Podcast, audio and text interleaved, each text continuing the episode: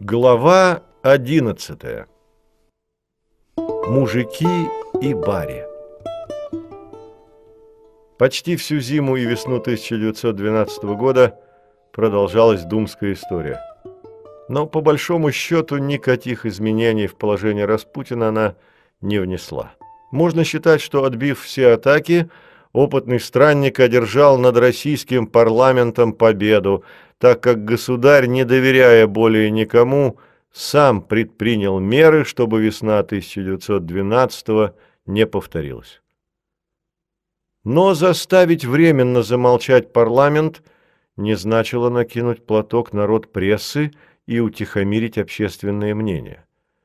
Газеты продолжали о Распутине писать, когда в 1912 году, отсидевшись в Покровском чуть более месяца, Григорий вернулся в Петербург.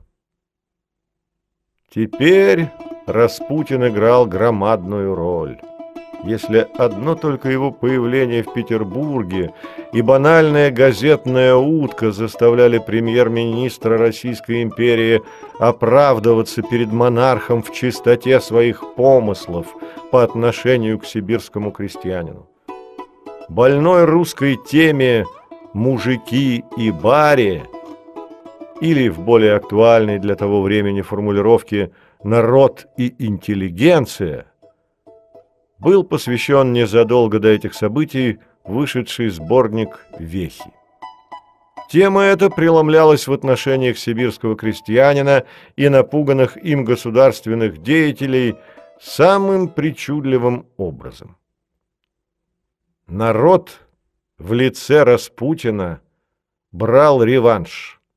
Причем народ отнюдь не в славянофильском, а скорее в бунинском понимании.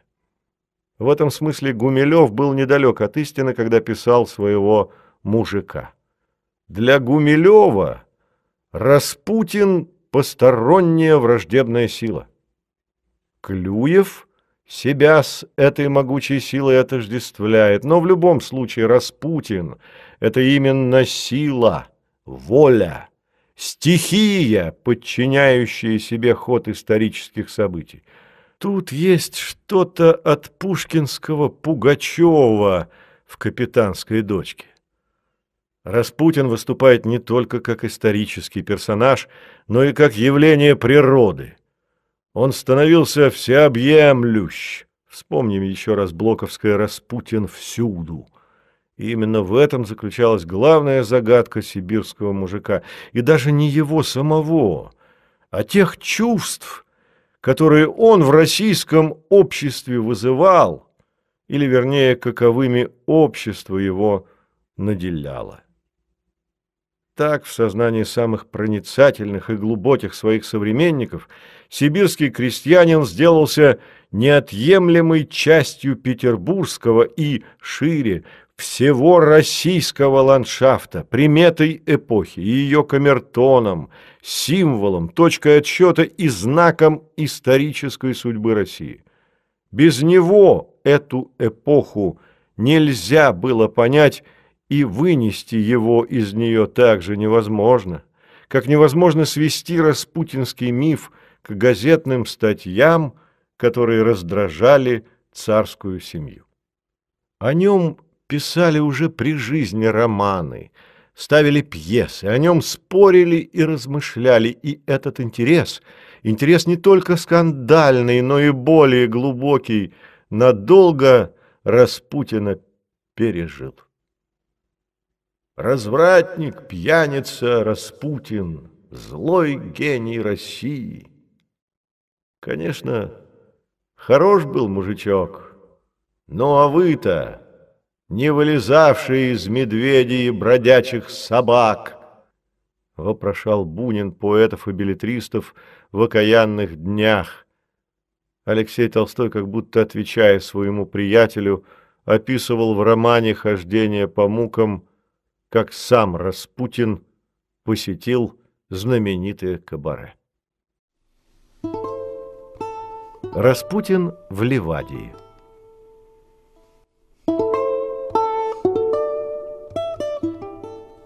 Но вернемся в 1912 год.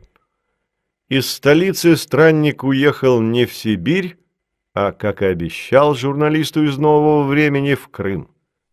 Ни шлейф слухов, ни то, что вплоть до июня 1912 года в Крыму оставался епископом таврическим Феофан, государыню, по-видимому, не смущало. Царская семья ясно давала понять всем – что никакой шантаж, никакие атаки думы, печати, ни мнение правящих архиереев и лично царский духовник изменить высшую волю не могут, и все будет так, как пожелает августейшая чита.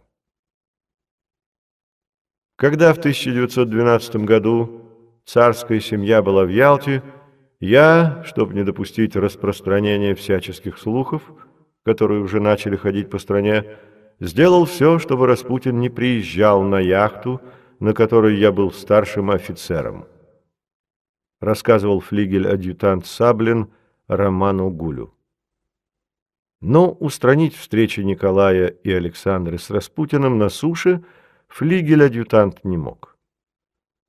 Адмирал Колчак показывал на следствии в 1920 году, и его показания перекликаются с мемуарами моряка Саблина – 1912 году, когда я плавал на Уссурийце, прошел слух, что Распутин собирается из Петрограда прибыть на место стоянки императорской яхты в Шхеры, и для этого будет дан миноносец.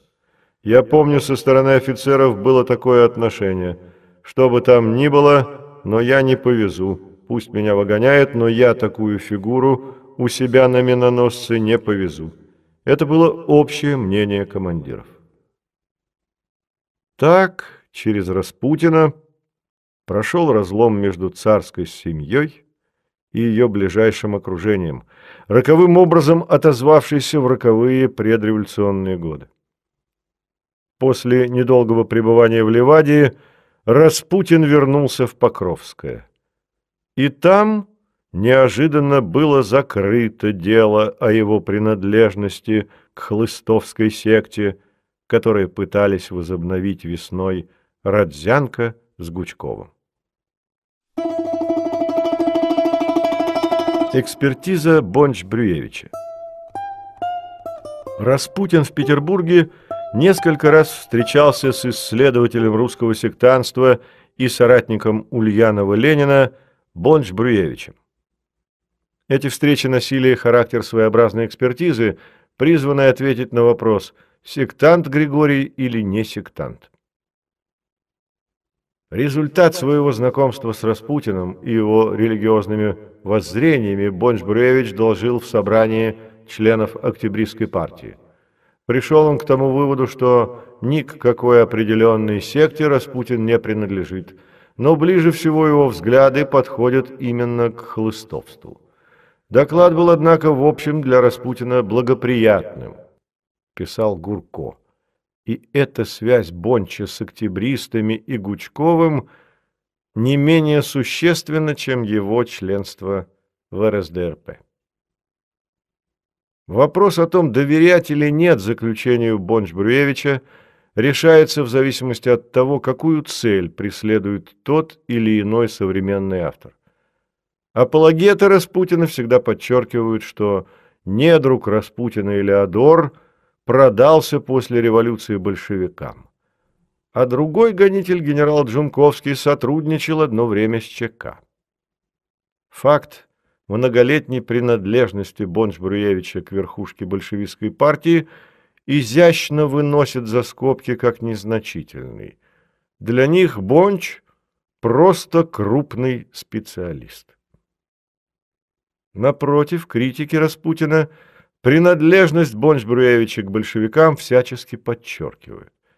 Говорят о фальсификации его выводов на том основании, что Бонч-де не желал, чтобы Распутин исчез со сцены и из рук левых партий было выбито мощное оружие против монархии. Наиболее сжато сформулировал эту точку зрения исследователь февральской революции Катков. Было бы несправедливо по отношению к Бонч-Бруевичу предположить, что его заключения диктовались соображениями низменного буржуазного объективизма или уважением к фактам. Вся его предыдущая деятельность по организации подпольной большевистской прессы, то, что он делал в февральские дни при Временном правительстве и в первые годы правления большевиков, показывает, что политические соображения были первостепенны в любом поступке, который Бонч-Бруевич считал своим моральным долгом. В данном случае цель его поручительства вполне ясна. Распутиным пользовались в думских речах, чтобы подорвать престиж престола. Маневр Гучкова, который в качестве предлога воспользовался памфлетом Новоселова, имел исключительный успех. Связь с Распутиным становилась ахиллесовой пятой самодержавия. Но обвинение в неправославии было мощным – и может быть единственным средством добиться устранения Распутина. А с его устранением все те, кто только и выискивал, к чему бы прицепиться, чтобы ударить по режиму, лишались бы самого безотказного оружия. Но в этот момент в дело вмешался в качестве независимого ученого верный друг Ленина. Бонч-Брюевич в качестве исполнителя секретного ленинского плана получается в итоге таким же орудием злой воли, как Гучков или великий князь Николай Николаевич. Словом, куда ни кинь, со всех сторон заговор. На самом деле едва ли Бонч-Бруевич выполнял в вопросе о Распутине чью-то волю, помимо собственной. При всем своем большевизме он был опытным специалистом, общался с самыми разными сектантами, хорошо изучил эту публику, знал настоящих хлыстов и видел, что хлыстом Распутин не был. Сибирский мужик, затронувший интересы стольких людей, мог быть сколь угодно развратен, лукав, хитер, но религиозным сектантом – в строгом смысле этого слова, не являлся, что Бонч-Брюевич и зафиксировал, и доложил членам партии октябристов. Так что, как бы не хотелось привлечь Ленина и его соратников к делу о непосредственном использовании Распутина в партийных целях, это было бы натяжкой. В том же 1912 году Распутина посетил в Покровском известный московский священник и миссионер протеерей Иоанн Восторгов, который назвал Распутина истинным христианином, о чем сообщил вестник Западной Сибири. Так была подготовлена церковная реабилитация Распутина, окончательно закрепленная заключением епископа Алексия – Молчанова, который официально закрыл начатое Тобольской консисторией в 1907 году дело о принадлежности Распутина к секте хлыстов. Глава 12. Несчастье в Беловежской пуще. В сентябре 1912 года во время пребывания царской семьи в Беловежской пуще случилось несчастье с царевичем Алексеем. Мальчик упал, и вскоре у него началось сильное внутреннее кровоизлияние в паху. В октябре стало казаться, что произойдет непоправимое. Газеты печатали официальные бюллетени о состоянии здоровья наследника. В церквях шли молебны. Распутин был в эту пору в Покровском. Вырубова по просьбе государыни отправила в Сибирь телеграмму с просьбой о помощи. 21 октября Николай II послал успокоительное письмо матери. 24-го возобновил охоту на оленей, а 5-го семья вернулась в царское село. Если на время царица и усомнилась в Распутине – то отныне уже никто и никогда не мог поколебать ее верой в святость и могущество старца. Это повторялось не раз. Следователь Соколов, посвятивший много места в своей книге анализу исцеляющих способностей Распутина, высказал свою версию. Лжемонархисты распутинского толка пытаются утверждать, что Распутин благотворно влиял на здоровье наследника. Неправда. Его болезнь никогда не проходила, не прошла, и он умер, будучи болен. Лгать помогала Распутину сама болезнь наследника. Она всегда была одна. Он начинал страдать от травмы или ушиба. Появлялась опухоль, твердела, появлялись параличи. Мальчик испытывал сильные муки. Ложь Распутина требовала помощников. При безусловной честности врача Деревенька, в чем я глубоко убежден, Ему необходимо было, чтобы во дворце был или его соучастник, или полное орудие его воли, неспособное смотреть на вещи глазами нормального человека. От него он в любую минуту мог бы получить нужные ему сведения, а около него, невежественного человека, был бы врач. Так это и было. Во дворце был его раб, Анна Александровна Вырубова.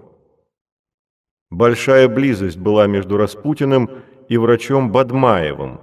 Князь Юсупов, выведывая Распутина, вел с ним разговоры на эти темы. Много порождают они размышления о таинственном докторе, незаметно исчезнувшем с горизонта тотчас же после революции. Юсупов утверждает, что в минуты откровенности Распутин проговаривался ему об адмаевских травках, которыми можно было вызвать атрофию психической жизни, усиливать и останавливать кровотечение. Примечательно, что почти те же предположения высказывал публицист Ковалевский, чья книга о Распутине была опубликована в 1923 году не в Белом Париже, но в Красной Москве. Когда по настоянию Каковцева Распутин был удален из дворца, Алексей снова заболел и доктора не могли найти причины, не знали средства прекратить эти болезненные явления. Выписывался снова Распутин.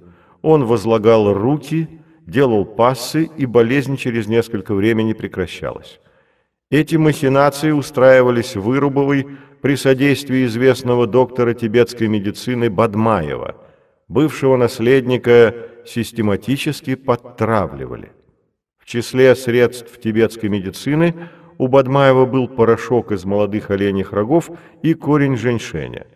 Порошки пантов и женьшеня, принятые в большом количестве, могут вызвать сильное кровотечение, особенно у людей, предрасположенных к нему. Таким образом, антисоветски настроенный следователь Соколов смыкался с революционным публицистом Ковалевским. Москва в распутинском вопросе солидаризировалась с Парижем, иммиграция с метрополией и вина в обоих случаях возлагалась на тандем отравительницы Вырубовой и развратного злодея Распутина. Что на это сказать? Версия Соколова опирается на показания людей, которые судят о Распутине по понятным причинам предвзято с целью оградить царскую семью от подозрений, либо просто не заслуживают, как Юсупов, доверия. Едва ли возможно было обманывать мать так долго. Появляясь у постели больного в нужный момент, и уж тем более невозможно представить, чтобы Вырубова была способна, словно злодейка из романов Дюма, подмешивать яд больному ребенку.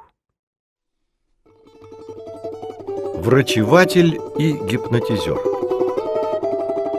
Каких бы собак на Григория Распутина не вешали – в чем бы его ни обвиняли, одного нельзя у него отнять.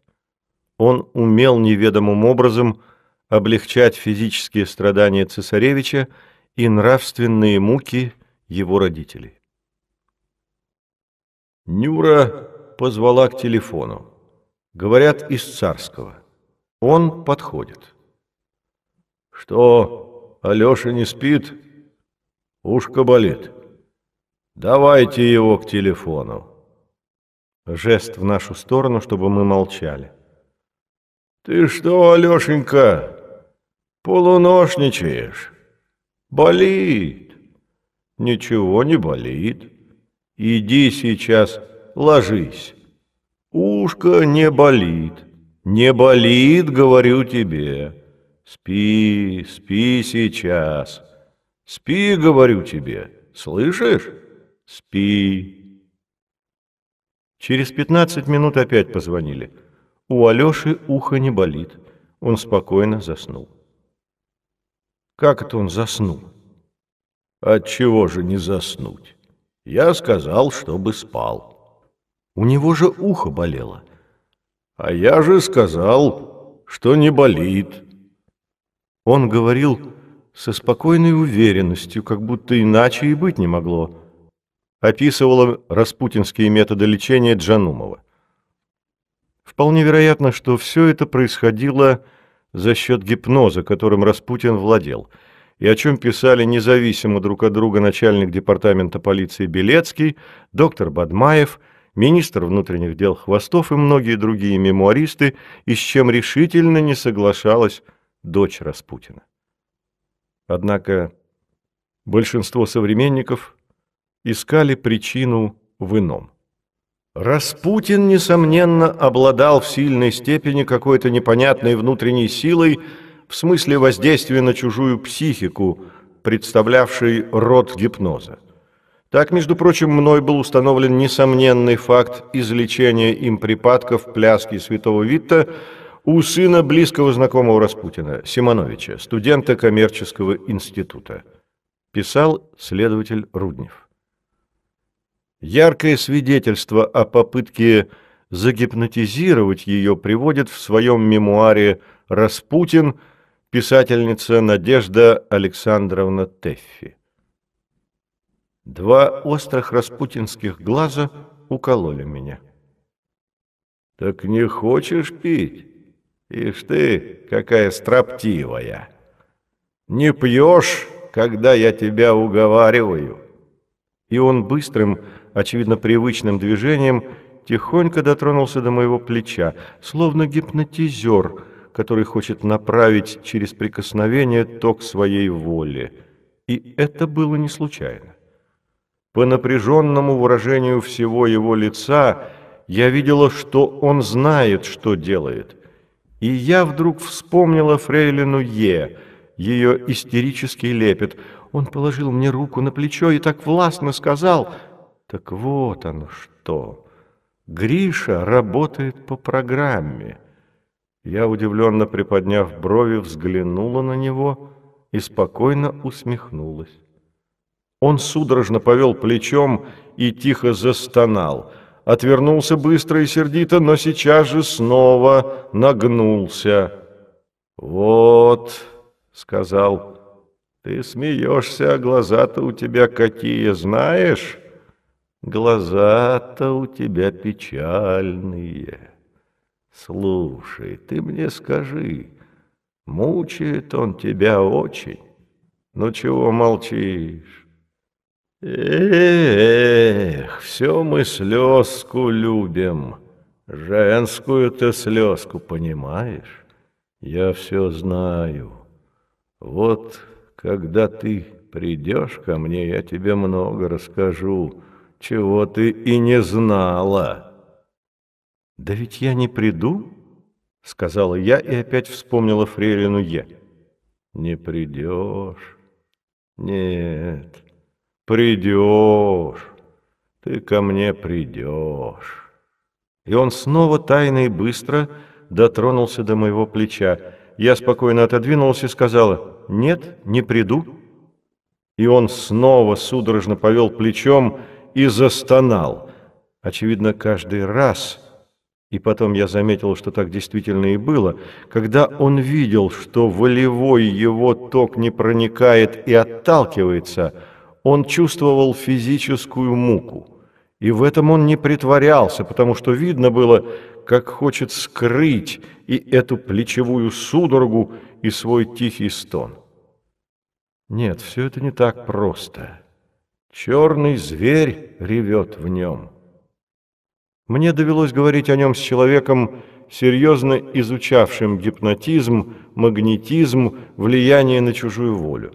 Я рассказала ему об этом быстром прикосновении и о судороге, которая корчила его каждый раз, когда он видел, что приказ его не исполнялся.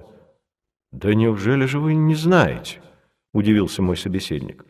«Ведь то прикосновение – это типичный магнетический акт. Это передача волевого тока. И каждый раз, когда ток этот не воспринимается, он летит обратно и ударяет магнетизера. Этот ток тем сильнее, чем напряженнее и сильнее была направлена им волна. Все, что вы рассказываете, типичный случай магнетического опыта. Любопытно во всех свидетельствах то, что и Каковцев, и Сухомлинов, и Тефи, и Столыпин, и Хвостов, точно сговорившись, ставили себе в заслугу неподвластность Григорьевым чарам.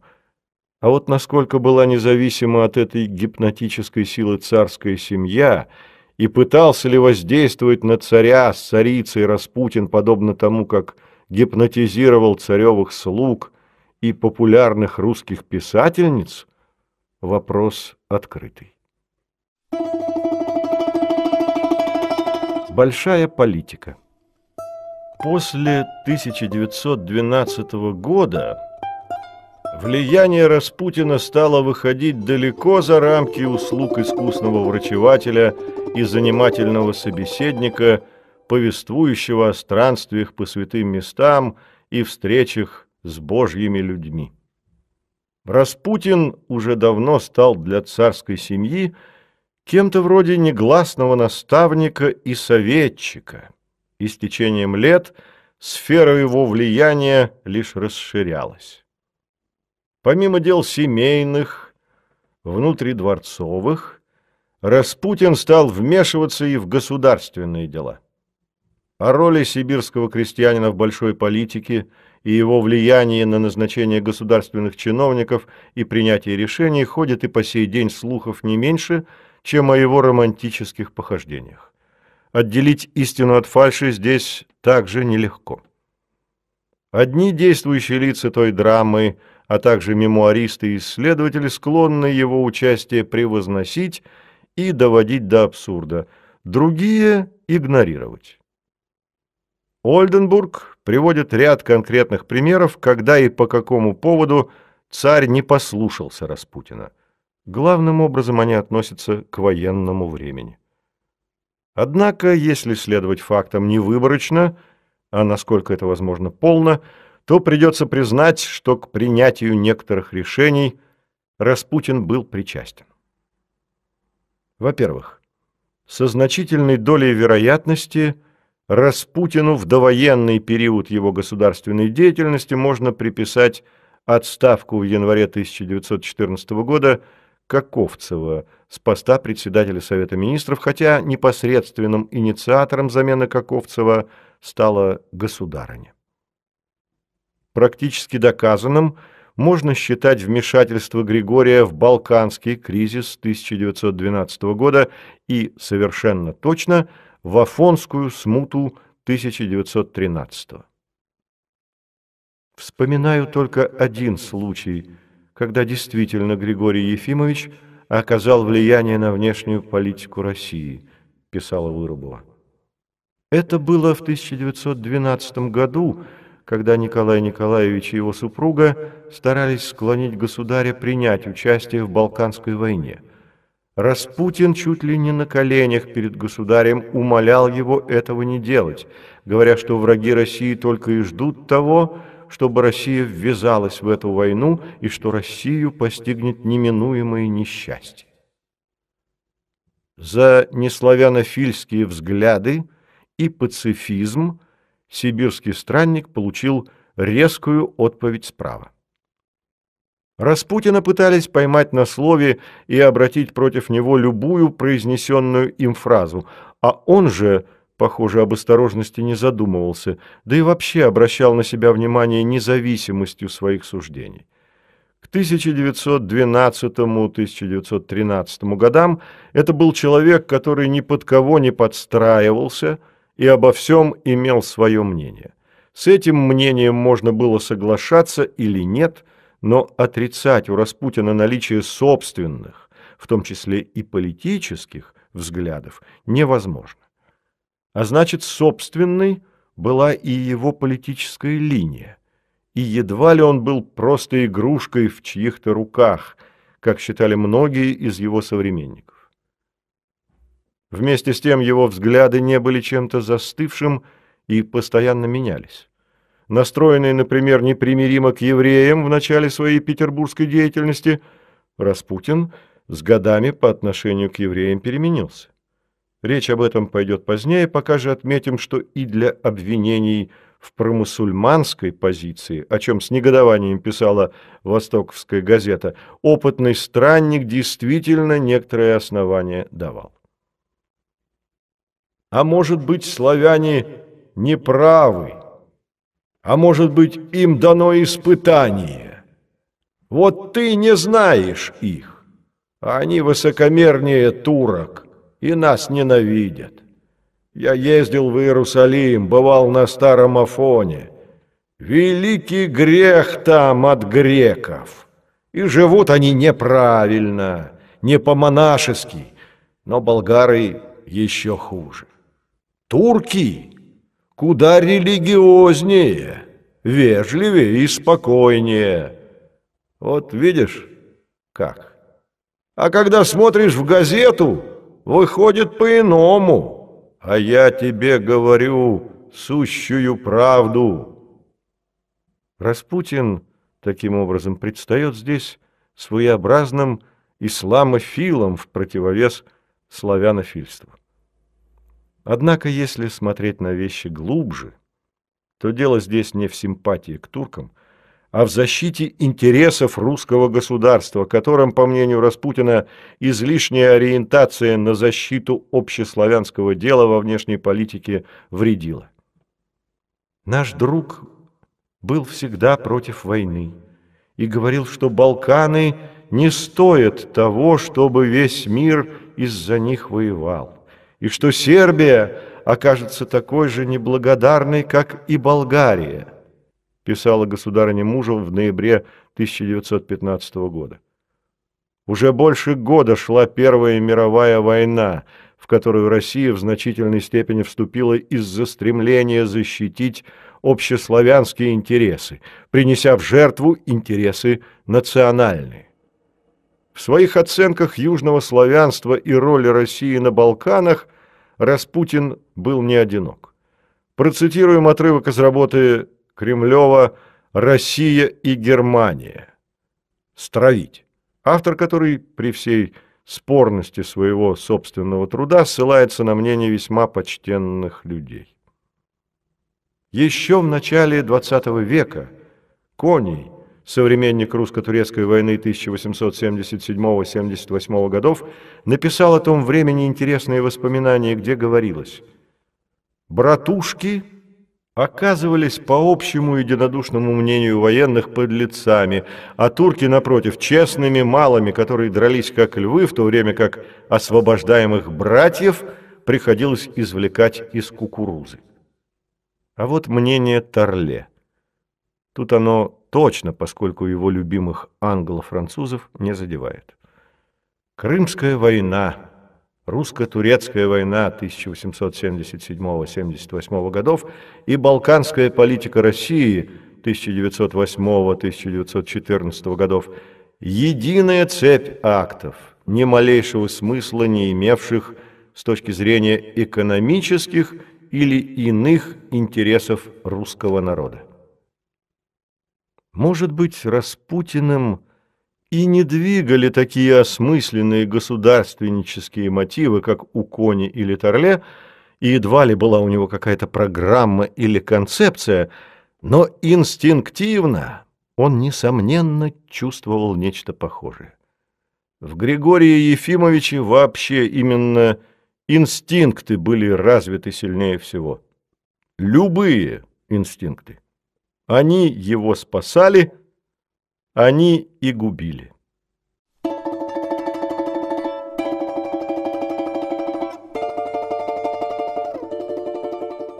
Глава 13 Афонская смута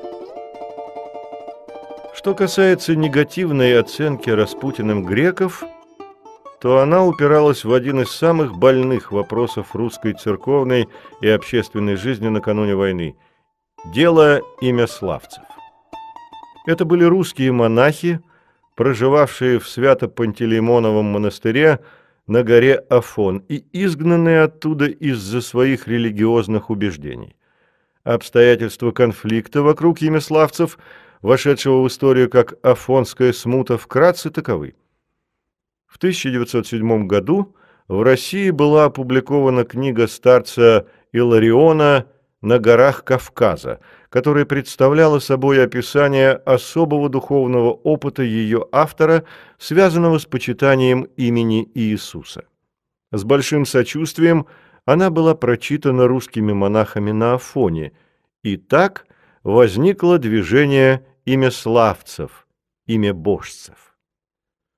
Среди тех российских читателей, кто отнесся к труду Илариона и к этому учению с большим уважением, были помимо главного адепта этого учения иеросхимонаха Антония Булатовича, великая княгиня Елизавета Федоровна, епископ Феофан – Быстров, будущий митрополит Вениамин, Фетченков, богослов Марк Новоселов, а также преподобный Варсонофий Оптинский, митрополит Киевский Флавиан, епископ Трифон Туркестанов, тоже занимавший крайне антираспутинскую позицию, священник Павел Флоренский, богослов Булгаков, философ Лосев, Лосский, математики профессор Егоров и Соловьев и другие.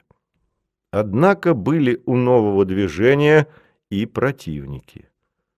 Будущий глава русской зарубежной церкви митрополит Антоний Храповицкий, будущий патриарх русской православной церкви епископ Сергий Старгородский, будущий священномученик митрополит Санкт-Петербургский Владимир Богоявленский и другие члены Синода. Кроме того, имя борцев – так называли имя славцы своих оппонентов, поддержали патриарх Константинопольский Михаил III, совет настоятелей афонских монастырей, греческие светские духовные власти и русское посольство. Это была не просто богословская дискуссия, но доходившая до иступления борьба – Достаточно сказать, что такой сдержанный и в целом осмотрительный человек, как епископ Сергий Финляндский, проявил себя в этой дискуссии тем, что, написав на бумаге слово «Бог», топтал ее ногами. Этим Сергий хотел показать, что имя Божье к самому Богу отношения не имеет. Но вопрос этот касался не только и даже не столько богословской стороны дела. Греки – стремились ослабить русское влияние на Афоне и предприняли попытку использовать в этих целях афонскую смуту. Весной 1913 года началась блокада имя славцев греческими властями. Одновременно с этим в России государь наложил на докладе оберпрокурора Саблера резолюцию «Преосвященному Никону моим именем запретить эту распрю» что послужило основанием для миссии архиепископа Никона Рождественского на Афон. В контексте книги о Григории Распутине примечательно и то, что когда новые, или точнее старые, связанные с традициями исихазма, учение разбиралось в Синоде, то оно было охарактеризовано одним из выступавших не больше и не меньше, как хлыстовство.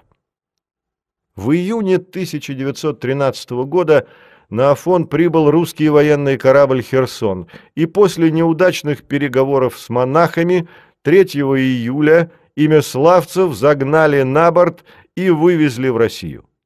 По свидетельству источников, сочувствовавших бунтовщикам, делалось это все в крайне грубой форме. На родине монахов рассылали по дальним монастырям, расстригали, преследовали, заставляли подписывать в унизительной форме отречение от своей веры, а в некоторых случаях отказывали в причастии перед смертью. Действия Синода вызывали несогласие участия иерархов и мирян. В частности, у епископа Полтавского Феофана, у находящегося в Жировецком монастыре епископа Гермогена, у иеромонаха Вениамина, а также у мирян Михаила Александровича Новоселова и Григория Ефимовича Распутина Нового. Помимо этого стоит отметить, что именно Новоселов резко критиковал архиепископа Антония Храповицкого, который обвинял имиславцев чуть ли не в свальном грехе и объявлял все движение бессмыслицей впавших в прелесть мужиков. Таким образом, Новоселов защищал афонских монахов от тех самых обвинений, какие еще совсем недавно раздавались в адрес Распутина. С точки зрения практической, Распутин оказался в этом деле полезнее всех, и Новоселова, и Феофана, и Гермогена, и Вениамина, ибо он сделал то, чего они сделать не могли. И сделал с помощью того, за что они его осуждали и с ним боролись – влияние на государя. Едва ли сибирский странник глубоко разбирался в подоплеке того сложного богословского спора, который велся между архиереями русской церкви и монахами Пантелеймонова монастыря, и который по сей день можно считать до конца нерешенным. Скорее всего, Григорий просто сочувствовал потерпевшей стороне, тем более что общий пункт обвинения хлыстовства сближал его с ними. Да плюс еще личность митрополита Антония, наиболее одиозно по отношению к афонским монахам настроенного и одновременно с этим одного из самых яростных распутинских врагов. Таким образом, именно Распутин – оказался организатором встречи Николая с самими имиславцами, которая состоялась 13 февраля 1914 года и была своеобразным ответом на встречу государя с имеборцами в сентябре 1913 года в Ливадии. Позиция Николая Александровича в вопросе об имиславцев отличалась от позиции Синода. Вскоре после этого император повелел Синоду покончить дело миром в связи с приближающейся Пасхой. Вся эта история стала какой-то странной калькой, повтором того, что произошло ровно за три года до этого, во время столкновения государя и синода по поводу Илеодора. Тогда в резолюции государя также фигурировала Пасха в качестве причины уступить Илеодору. Роковую связь между делом Илеодора и делом имя Славцев отмечал и архиепископ Антоний Храповицкий. Раздражительность Антония была тем сильнее, что все снова упиралось в Гришку, вставшего, как и тогда, между царем и синодом и заставившего императора диктовать русским архиереям мужицкую, да к тому же в их восприятии хлыстовскую волю. А между тем, в данном случае эта воля была вполне здравой. 1 июля 1914 года, когда вся Россия считала Распутина мертвым после покушения на него Хионии Гусевой, в газете «Русское слово» было опубликовано мнение покойного Григория по этому вопросу. Словам опытного странника трудно отказать в разумном и простом подходе к сложной уже не только церковной, но и общественной проблеме. Грех, конечно, что они, имя славцы, шум подняли. Нужно было бы про себя молиться, а не шуметь. Отец Мисаил приехал и говорит им, распишитесь в том, что отказываются от имя славия. Это в духовных-то делах распишись. Это как же в вере распишись? Я и Владимиру Карловичу, обер-прокурору Синода Саблеру, сказал, что это грех. И кому нужно, всем сказал, что так нельзя. Ну и поняли, что я прав. Но важна не только эта оценка, а тот факт, что она сделалась достоянием общественности. Страна знала, кто заступается за афонских монахов и кому они обязаны облегчением своего положения. Главное то, что, как справедливо заключил уже в наше время иеромонах Петр Гайденко, рекомендация подобного старца не могла способствовать доверию к рекомендуемому мнению таких иерархов, как архиепископ Антоний Храповицкий и Никон Рождественский. Но более возбуждало неприятие имяславцев, что и нашло свое отражение в деяниях Синода. Вообще создается впечатление, что этих почтенных афонитов просто не хотели понимать. Только более плодились всевозможные заблуждения по вопросам об имени Божьем. А сама проблема опошлялась ее обсуждением во всевозможных салонных модных беседах в кругу присыщенных светских дам и их кавалеров, привлекаемых к духовным беседам стараниями Григория Распутина. Очередное вмешательство старца в дела церкви и публичное унижение русской иерархии было очевидно и для русских архиереев, и для царской семьи, и для всей страны. Так из-за Распутина в самой иерархии русской церкви начался раскол по признаку, как относится тот или иной архиерей – к проходимцу Григорию и в какой мере это отношение сказывается на его положении. В полной мере трагическое разделение на распутинцев и антираспутинцев, а также на уклонистов, проявило себя в последние годы жизни Распутина. Синод под огнем. Приниженность церкви подчиненность ее государственной власти чувствовалась в Синоде очень сильно.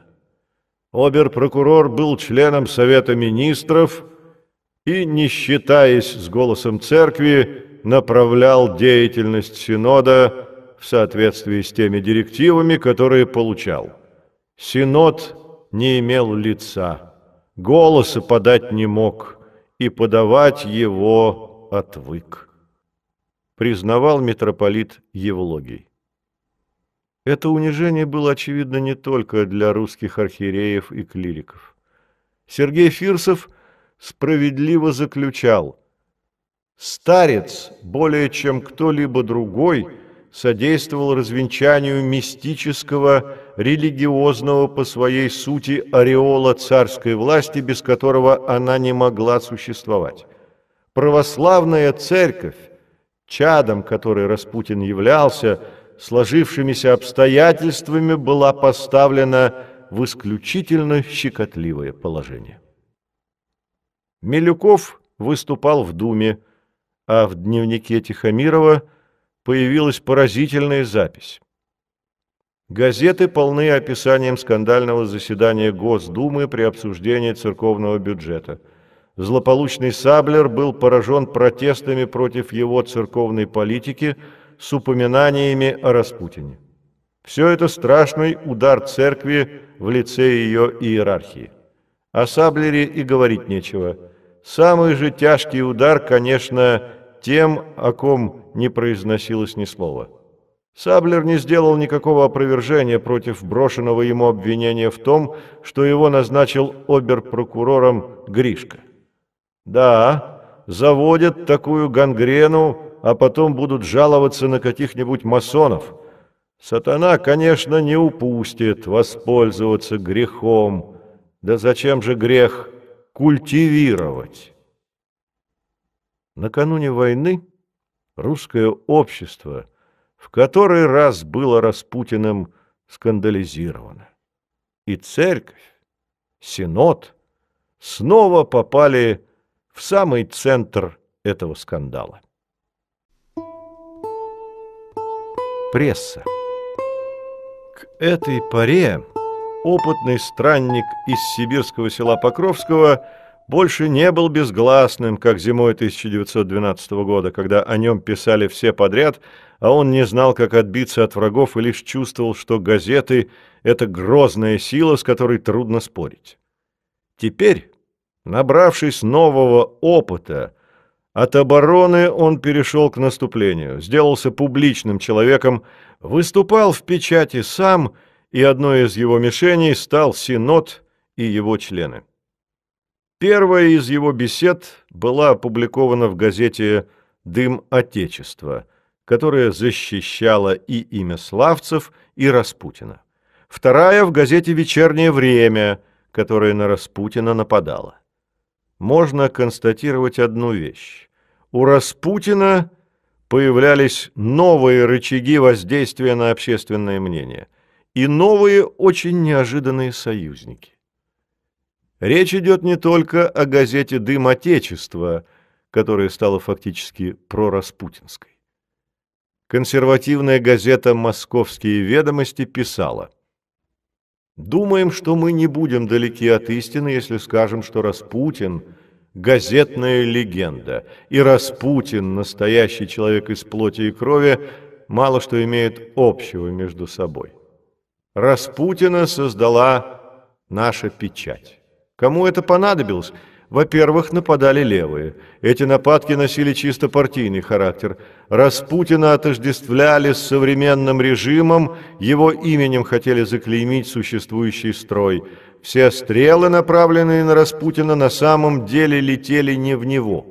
Он нужен был лишь для того, чтобы скомпрометировать наше время и нашу жизнь. Тут наши публицисты избрали для себя самую невыгодную позицию – они прикрывались именем Распутина как щитом. Всем было ясно, что они целят в руководителей политики, говоря о Распутине, но когда до этих писак добиралась цензура, они вопияли. Вот видите, что с нами делают из-за Распутина. Вот каков наш теперешний режим.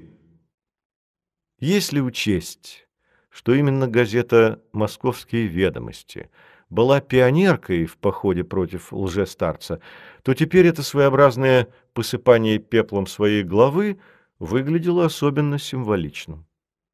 Но несмотря на то, что такие люди, как Тихомиров и Новоселов, отходили или их отодвигали в сторону, и им оставалось только выражать свое отношение к Распутину в письмах и дневниках, число активных врагов Распутина не уменьшалось. Только успеха оно также не имело. Распутин переигрывал всех. Потерпел фиаско генерал Богданович, написавший по свидетельству Джунковского государю несколько откровенных писем.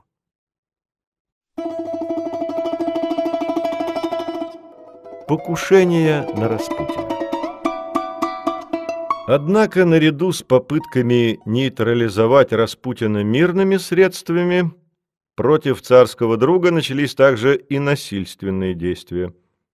После неудачной кампании 1912 года высокопоставленные враги Распутина действовали без высоких трибун и гласности, а из-под тишка. В показаниях Белецкого описывается странная история, имевшая место осенью 1913 года – она же подтверждается мемуарами генерала Бонч-Брюевича, брата большевика. По словам контрразведчиков, одно время, когда ждали приезда Распутина вместе с царской семьей в Ливадию, на него замыслил довольно покушение ялтинский градоначальник Думбадзе. Широко известный черносотенец и погромщик предполагал сбросить Распутина со скалы, находившейся неподалеку от Ялты, или убить его, инсценировав нападение разбойников. Все это походило на анекдот, но идея убийства ненавистного старца будоражила многие умы. Анекдот анекдотом, но Думбадзе был действительно человеком весьма решительным и жестким. А кроме того, стоит отметить, что в борьбу против Распутина в который раз включились убежденнейшие антисемиты, к каковым Думбадзе безо всяких скидок принадлежал, но и свою ненависть к русскому крестьянину при этом не скрывал. В В 1914 году на сибирского странника было совершено самое настоящее покушение, едва не оборвавшее его жизнь на два с половиной года раньше. Организатором этого злодейства был признан монах Растрига Илеодор, который после снятия с себя сана проживал с молодой женой и группой поддержки у себя на хуторе на Дону. Исполнителем, вернее, исполнительницей, стала мещанка Хиония Гусева. 29 июня, в праздник верховных первоапостолов Петра и Павла, среди бела дня на улице села Покровского Хиония подбежала к Григорию и ткнула его ножом в живот. Распутин был убежден, что неизвестная ему женщина хотела его убить. Некоторые мемуаристы и биографы говорят о попытке оскопления. Последняя версия частично подтверждается письмом Элеодора к почитательницам за несколько месяцев до покушения. «Окрестим Гришку», что на скопческом языке и означало «оскопить». Но сама преступница говорила на следствии о намерении совершить убийство. В отличие от прочих покушений на Григория, в том числе и рокового последнего, ничего ясного в обстоятельствах этого дела нет. Сложнее с подлинными мотивами. Хиония совершенно очевидно была психически нездорова. Вообразив себя призванной вступиться за поруганных женщин, которых Григорий, по слухам, растлил, она решилась на крайние средства, в чем сама чистосердечно призналась, хотя и не раскаялась. Петербургский курьер и раньше с равным успехом печатал статьи как против Распутина, так и за него. Главное, про Распутина. И это момент принципиальный. Прежде против царского друга восставали идейные борцы вроде Новоселова, Меньшикова и Тихомирова и стремились привлечь к нему внимание властей и общественного мнения. Теперь журналисты и их предприимчивые хозяева превратили сибирского мужика – в информационный товар и принялись качать из этой тюменской скважины деньги, то есть заниматься тем, чем почти весь 20 век занимались и по сей день занимаются люди в самых разных странах. Про Распутина сочиняют бульварные романы, вымышленные мемуары, подложные дневники, псевдоисторические изыскания и эротические фильмы. Существенно и то, что вокруг Распутина – катастрофически приумножалась ложь, и это дает основание его сегодняшним поклонникам объявлять фальсификацией любое неудобное для них свидетельство о их кумире. По итогам следствия, которое длилось почти год, Хионию Гусеву признали невменяемой и посадили в сумасшедший дом. Там она пробыла до февральской революции, а потом, освобожденная как ветеран борьбы с Распутиным, попыталась в 1919 году на ступеньках храма Христа Спасителя убить таким же образом патриарха Тихона.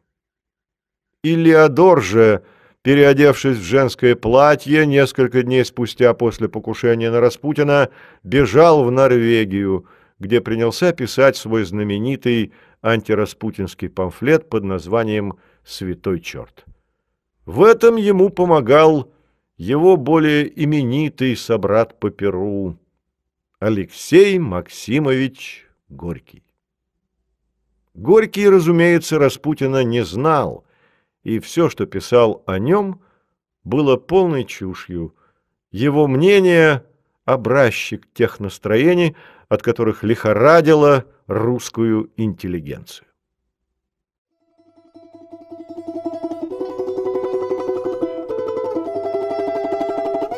Горький и Илеодор В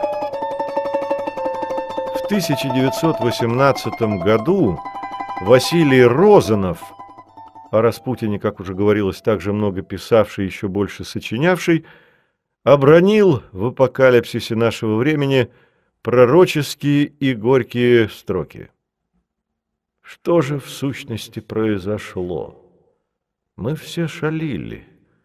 Мы шалили под солнцем и на земле, не думая, что солнце видит и земля слушает. Отношение Горького, других прогрессивных писателей и, говоря шире, революционно настроенной интеллигенции к Распутину, к монархии, тоже было своего рода шалостью, за которую стране пришлось жестоко заплатить. Но есть и другая сторона этого вопроса. Горький в иронических тонах пишет о внуке, от которого можно ожидать всяческих благ цесаревиче Алексее Николаевиче, больном несчастном ребенке, которого Распутин гипнозом, не гипнозом, внушением или молитвой, но как-то поддерживал. Русское общество ничего об этом не знало. Этой утечки информации из дворца не случилось. Эту дворцовую тайну сохранить удалось, и, быть может, удалось к несчастью. Хочется верить, что если бы она была раскрыта, если бы наши великие гуманисты знали, в чем суть и главная причина отношений Распутина и царской семьи, они, возможно, и не позволили бы себе такого ерничества. Но даже родная сестра государя, великая княгиня Ксения Александровна, узнала о болезни наследника только весной 1912 года, в разгар думского скандала. «Вот теперь я могу сказать», — говорил полковник Кобылинский, комендант, приарестованный в 1917 году царской семье, «что настанет время, когда русское общество узнает, каким невероятным мукам подвергалась эта семья» когда разные газетные писаки с первых и до последних дней революции наделяли их интимную жизнь своими измышлениями. Можно себе представить, что они все переживали и чувствовали, когда читали в царском все милые русские газеты. Но не только газеты. Были и пасквильные книги. Хотя бы того же Илеодора, на которые вдохновлял монаха-отступника никто иной, как великий пролетарский писатель. Не случайно так не любила Горького императрица Александра Федоровна и, уже находясь в заточении, предостерегала Вырубову от общения с ним. Горький помогал Вырубовой бежать за границу, но именно он в 1927 году, когда на уровне Политбюро было принято решение о приостановке публикации фальшивых вырубовских дневников, против этого решения партии протестовал и требовал продолжения публикации. В некоторых книгах, посвященных Распутину, утверждается, что вся история с покушением Хионии Гусевой на Распутина и бегством Илеодора за границу была организована при содействии московского генерал-губернатора Масона Джунковского. Никаких серьезных аргументов в пользу этой захватывающей версии не приводится. Зато существуют веские доказательства того, что побег за границу Илеодора был устроен с помощью Горького.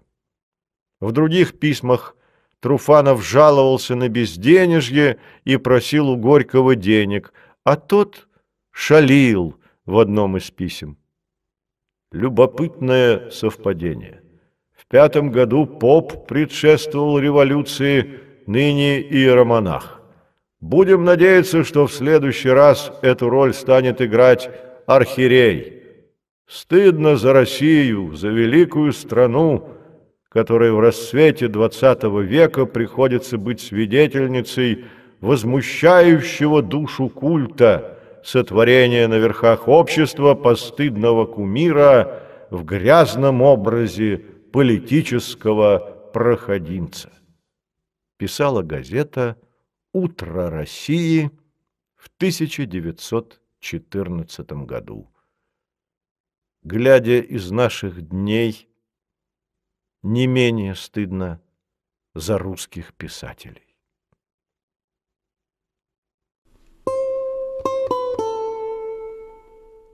Глава 14 Летом 1914 года Россия похоронила Распутина первый раз. Сейчас я прочел телеграмму об убийстве старца. Я его видел один раз в жизни, семь лет тому назад. Отказался от дальнейших свиданий, дабы не давать ядовитую пищу в руки врагов моих и его. Убийство это в высшей степени возмутительно, писал Витте епископу Варнаве. Но Распутин, к счастью для одних и к несчастью для других, остался жив. Смерть Распутина могла многое нарушить в расстановке тогдашних политических сил и движений, в том числе церковных. Встревожились имя славцы.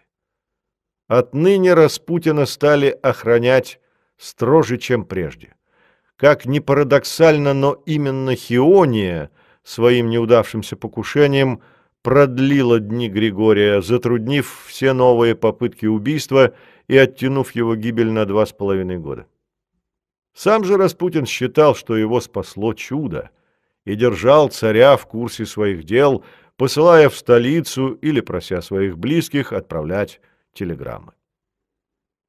Покушение на Распутина взволновало не только августейшую читу, но и великую княгиню Елизавету Федоровну. По всей вероятности, для очень многих было бы удобнее, если б Григорий Распутин не оправился от своей раны, но он был живуч, и уже 21 августа Николай отметил в дневнике. После обеда видели Григория в первый раз после его ранения. Распутин и война Сложнее с другим. Начало войны, как известно, вызвало патриотическое воодушевление, почти восторг в русском обществе от царя до простолюдина. Выступавший против участия России в этом безумии, Распутин оказался одинок. Распутин своим мужицким умом выступал за добрососедские отношения России со всеми крупными державами, был против войны. По свидетельству различных мемуаристов, говорил о том, что не случись ему быть раненым полоумной Хионией, никакой войны, а следовательно и революции не случилось бы. Он был безусловный германофил. Мне лично пришлось от него слышать в середине 1916 года. Кабы тогда меня эта стерва не пырнула, не было бы никакой войны, не допустил бы, показывал полковник Рязанов. Об антивоенных настроениях Распутина, а также его окружения свидетельствует и запись из дневника французского посла Мариса Палеолога. По воспоминаниям Вырубовой, Первая реакция государя на мирные инициативы Распутина была отрицательной. В это время пришла телеграмма из Сибири от Распутина, которая просто рассердила государя. Распутин был сильно настроен против войны и предсказывал, что она приведет к гибели империи. Но государь отказался в это поверить и негодовал на такое в самом деле почти беспрецедентное вмешательство в государственные дела со стороны Распутина.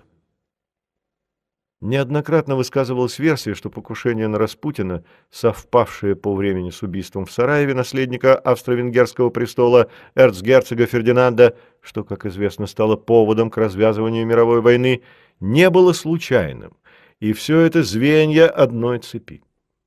Обратимся снова к книге Кремлева «Россия и Германия. Стравить». За сутки до Сараевского убийства у себя на родине в сибирском селе Покровском тяжело ранили знаменитого Григория Распутина. При аресте у Гусева изъяли номер газеты «Свет» со статьей о Распутине крупного масона Амфитеатрова с 1905 года, жившего в Париже. А на другой день в Сараево Гавриле Принципу повезло больше. Он убил эрцгерцога. Не приходится сомневаться в том, что Распутин в вопросе о войне мыслил верно и ненужной для России войны с Германией не хотел. В здравом смысле ему, малограмотному, но сметливому мужику отказать нельзя. Он рассуждал просто. Германия – страна царская, Россия тоже. Драться им друг с дружкой – это накликать революцию. Революция значит, царям по шапке. А куды ж тады, Григорий?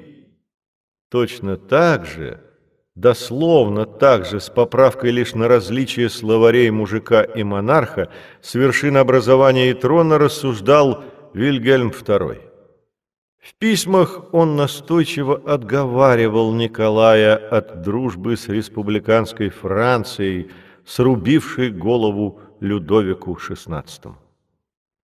Дело было, конечно, не в республиканизме, но Вилли, очевидно, не без оснований считал, что такие аргументы дойдут быстрее.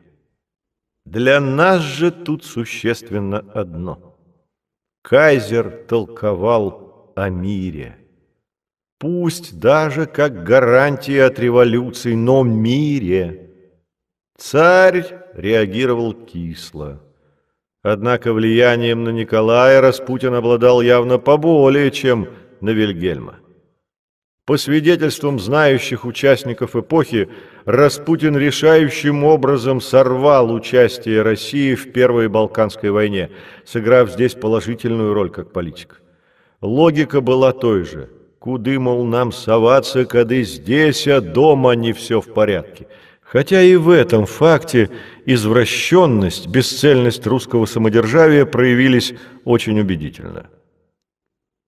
Но, во-первых, между убийством эрцгерцога и покушением на Распутина прошел не один день, а две недели, хотя надо признать, что под гипноз мнимой одномоментности этих событий попал не один Кремлев. А во-вторых, Хиония, если верить материалам следствия, а не верить ему основания нет, охотилась за своей жертвой в течение нескольких месяцев. Предполагать, что она, равно как настроивший ее Илеодор, были звеньями в цепи некоего грандиозного заговора, и что они ждали специальной команды свыше убить Распутина ровно в тот день и час, когда будет застрелен Франц Фердинанд, значит, вопреки принципу лезвие Акама умножать число сущностей сверх необходимого. Но самое главное даже не это. Пусть Григория хотели убить, чтобы он не сорвал вовлечение России в Первую мировую войну и подослали к нему религиозную фанатичку. Важно, что когда война все же началась, Сибирский странник при всем своем пацифизме и мужицком здравомыслии и сметливости изменил к ней отношение. Это хорошо видно и по дневнику палеолога, и по другим более авторитетным источникам. Вот свидетельство распутинской гибкости в военном вопросе. 31 августа приехал в Петроград Распутин. Он так энергично стоявший против войны теперь говорил, что раз ее начали, надо биться до конца, до полной победы. Во дворце им были недовольны, к нему охладели. Многие же дельцы, спекулянты, поставщики стали пользоваться им для проведения своих дел. Старец стал приобретать новые значения, вспоминал генерал Спиридович. Письма Александры Федоровны мужу свидетельствуют о том же самом. 10 октября 1915 года. Другой вопрос его сильно мучит. Дело в том, что ты должен приказать, чтобы непременно пропускали вагоны с мукой, маслом и сахаром. Ему ночью было вроде видения – все города, железные дороги и так далее. Трудно передать его рассказ, но он говорит, что все это очень серьезно, и тогда не будет забастовок. Это в данную минуту даже более необходимо, чем снаряды или мясо. Недовольство будет расти, или положение не изменится. 1 февраля 1916 года. В городе настоящий скандал, и цены стали невозможными. Наш друг встревожен мыслью, наш друг встревожен мыслью, что если так протянется месяца два, то у нас будут неприятные столкновения и истории и в городе. Я это понимаю, потому что стыдно так мучить бедный народ. Если вспомнить, что именно нехватка продовольствия и очереди за хлебом вызвали беспорядки в феврале 1917 года в Петрограде, то в видениях Григория действительно было что-то неслучайное. Несколько раз пришлось мне говорить с Распутиным и в последние месяцы его жизни, вспоминал Курлов. Я поражался его прирожденным умом и практическим пониманием текущих вопросов даже государственного характера. Он был ярым сторонником продолжения работ Государственной Думы, несмотря на ее антиправительственные выходки, и каждый раз повторял о необходимости наладить продовольственный вопрос, правильное разрешение которого, по его мнению, являлось единственным средством спокойствия в стране. Если допустить, что вместо Распутина был бы кто-то другой – кто лечил бы наследника, имел здравые суждения, не боялся авторитетов, не брал взяток. Если бы кто-то, за кем не тянулся зловещий шлейф слухов, большей частью вздорных, но и частично подтвержденных, то же самое относится и к более глубинным сторонам этого явления, и этого человека. Если бы пророк был подлинный, а не ложный. Вот трезвая оценка профессионала сыска генерала Глобачева. Распутин не представлял собой крупной величины былых фаворитов. Был простым, умным мужиком, попавшим в случай и потому пользовавшимся своим положением. Но в том окружении, которое создалось около него, он представлял уже крупное зло – компрометируя престиж царского достоинства и ореол величия царя в глазах народа. Для революционеров жизнь Распутина была, может быть, драгоценнее, чем для царской семьи, и ни один из них не рискнул бы покуситься на эту жизнь, зная, что тем самым преждевременно наносит величайший вред делу революции. Распутин только и мог быть убит, как это и случилось, лицами правого лагеря и даже близко стоящими к трону. Нехорошая квартира. Справедливость требует признать, что Распутин давал повод для неприязненного к себе отношения. Он жил к тому времени в пятикомнатной квартире на Гороховой улице. Квартиру оплачивала царская семья. В доме номер 64. Адрес, который позднее станет легендарным. И по Петербургу ходили басни про те дела, которые в этих стенах решались, и про распутство в этом доме царившее. Отделить истину от лжи в том, что касается сей нехорошей квартиры – нелегко. Но и единодушие самых разных современников свидетельствует о том, что не все там было чисто, однако и не все грязно. На первый взгляд противоречий быть не должно. Квартира, равно как и ее жильцы и посетители, находились под постоянным наблюдением полиции, которая изо дня в день фиксировала все, чем занимался Распутин и его окружение. О дневниках наружного наблюдения среди исследователей жизни Распутина ведется много споров. Сторонниками Распутина высказывалось предположение, что многие из них были при последующей обработке фальсифицированы, и полностью скидывать со счетов эту версию нельзя. Вопрос о достоверности полицейских дневников наружного наблюдения можно по-прежнему считать нерешенным – и в этом смысле больше доверия вызывает сопоставительный анализ различных мемуаров и свидетельских показаний. Обстановка квартиры среднемещанского типа, даже скорее бедная. Ежедневно у дверей его квартиры по утрам толпился бедный люд, и каждому он давал пособие, кому рубль, кому два, а кому и три. Семья его вела образ жизни скромный, но, по-видимому, ни в чем не нуждалась.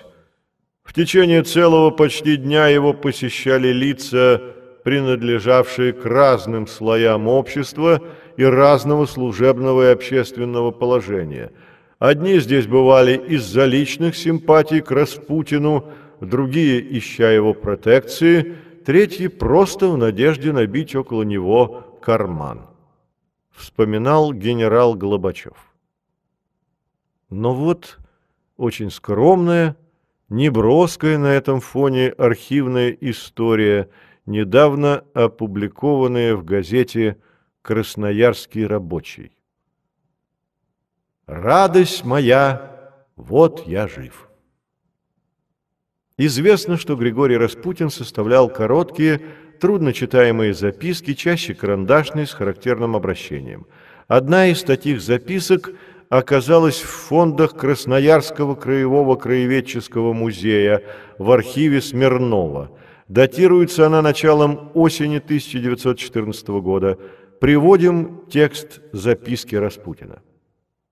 «Радость моя! Вот я жив, вас беспокоить, дорогой.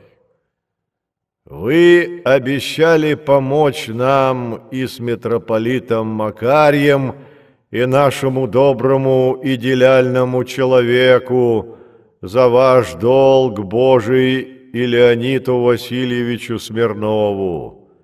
Дорогой, сделай. Пусть Макарей тысячам любви поклонов за тебя. Пусть он должник добрых дел твоих. Григорий Распутин Такая вот эпистола. Распутин ходатайствовал за многих просителей, но особенно протекционировал сибирякам. Одним из таковых оказался уроженец Енисейской губернии Леонид Васильевич Смирнов. В 1900 году он окончил юридический факультет Московского университета, поступил на службу в департамент полиции МВД, 1910 году оставил службу, возможно, следуя совету управляющего канцелярией иркутского генерал-губернаторства Гандати. Вы напрасно стремитесь в Енисейскую губернию. Это помойные ямы, и служить там вам будет трудно. Выйдя в отставку, Смирнов решил попытать служебного счастья в столице, но служба не задалась. В начале 1914 года Смирнов нашел способ познакомиться с Григорием Распутиным и заручиться его поддержкой. Статья эта замечательна тем, что никаких целей не оправдать, не очернить Распутина ее автор не ставит. И оттого сей бесхитростный сюжет очеловечивает Распутина больше, чем любая апология. Хороша тут матушка отставного податного инспектора, который поначалу обеспокоилась обращением своего сына к Распутину, а затем рассудила, что из этого может выйти толк. Замечательна ее хозяйская реакция на известие о покушении на Распутина. Жаль, конечно, человека, но, может, хоть барышня Вырубова поможет. Но главное, совершенно очевидно, что никакой корысти в судьбе своего протеже Распутин не искал. И поскольку вполне логично допустить, что случай этот был не единичным, то к образу развратника и интригана следовало бы добавить и образ ходатая, заступника в человеческих бедах, каким Распутин, несмотря на все свои пороки, был. Одно не отменяет другого. В Распутине удивительным образом соединялись противоположные черты русского человека. Вся наша карамазовщина – от старшего похотливого отца Федора Павловича до младшего молитвенника Алеши. И попытки растащить этого человека на части и по ним выносить окончательный суд бессмысленны. Распутин был и порочным, и добрым, и мстительным, и милосердным, и по-своему справедливым. Глава 15 Срыв, ужин в Яре С войной в Распутине произошли две перемены, вспоминал Спиридович. Разными дельцами от банковских директоров до мелких спекулянтов он был вовлечен в проведение связанных с войной предприятий. А во-вторых, он стал пить и безобразничать в публичных местах, чего раньше с ним не случалось. Болезнь его лучшего друга Вырубовой принесла ему ту свободу, в которой он был очень стеснен, будучи всегда связан Анной Александровной. С ее прикованностью к кровати он стал свободен, чем и воспользовались его друзья другого лагеря. Когда старца спрашивали, почему он стал так кутить, он, смеясь, отвечал – Скучно, затравили, чую беду. Распутин, добившись запрещения продажи спиртного, сам начал пить, и притом так, что вошел в историю с репутацией пьяницы, заключил Андрей Амальрик. И вся дальнейшая судьба опытного странника была тому подтверждением. Амальрик прокомментировал ситуацию с Яром следующим образом.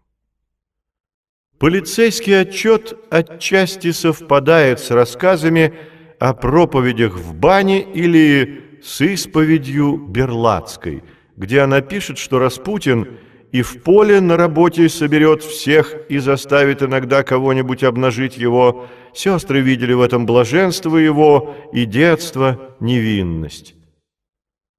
Полиция в этом невинности не увидела, но я склонен отнестись с осторожностью как к показаниям разочарованных сестер, так и в большей степени к полицейским отчетам.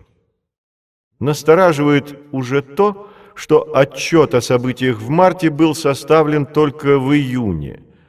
Московский градоначальник генерал-майор Адрианов – говорил и даже писал впоследствии, что никакой неблагопристойности Распутин в Яре не сделал.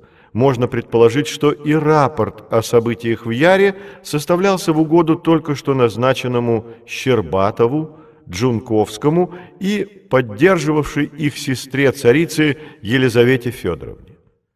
Любой знакомый с методами русской полиции знает, что то или иное происшествие может она раздувать или сжимать, в зависимости от того, что требуется начальству. Понятно, что диссиденту Амальрику было приятно отождествлять русскую полицию с советской и оставаться во всегдашней оппозиции к любым властям. Сторонники Распутина объясняют всю эту историю – тем, что масон Джунковский выполнял заказ рвавшегося к власти масона великого князя Николая Николаевича. Панина, автор предисловия к мемуарам Джунковского, называет командующего корпусом жандармов монархистом и патриотом, и надо признать, что, по крайней мере, монархической риторикой мемуары Джунковского переполнены, как никакие другие – а масонство его не доказано. Зато можно легко доказать его московство, силу ничуть не меньшую.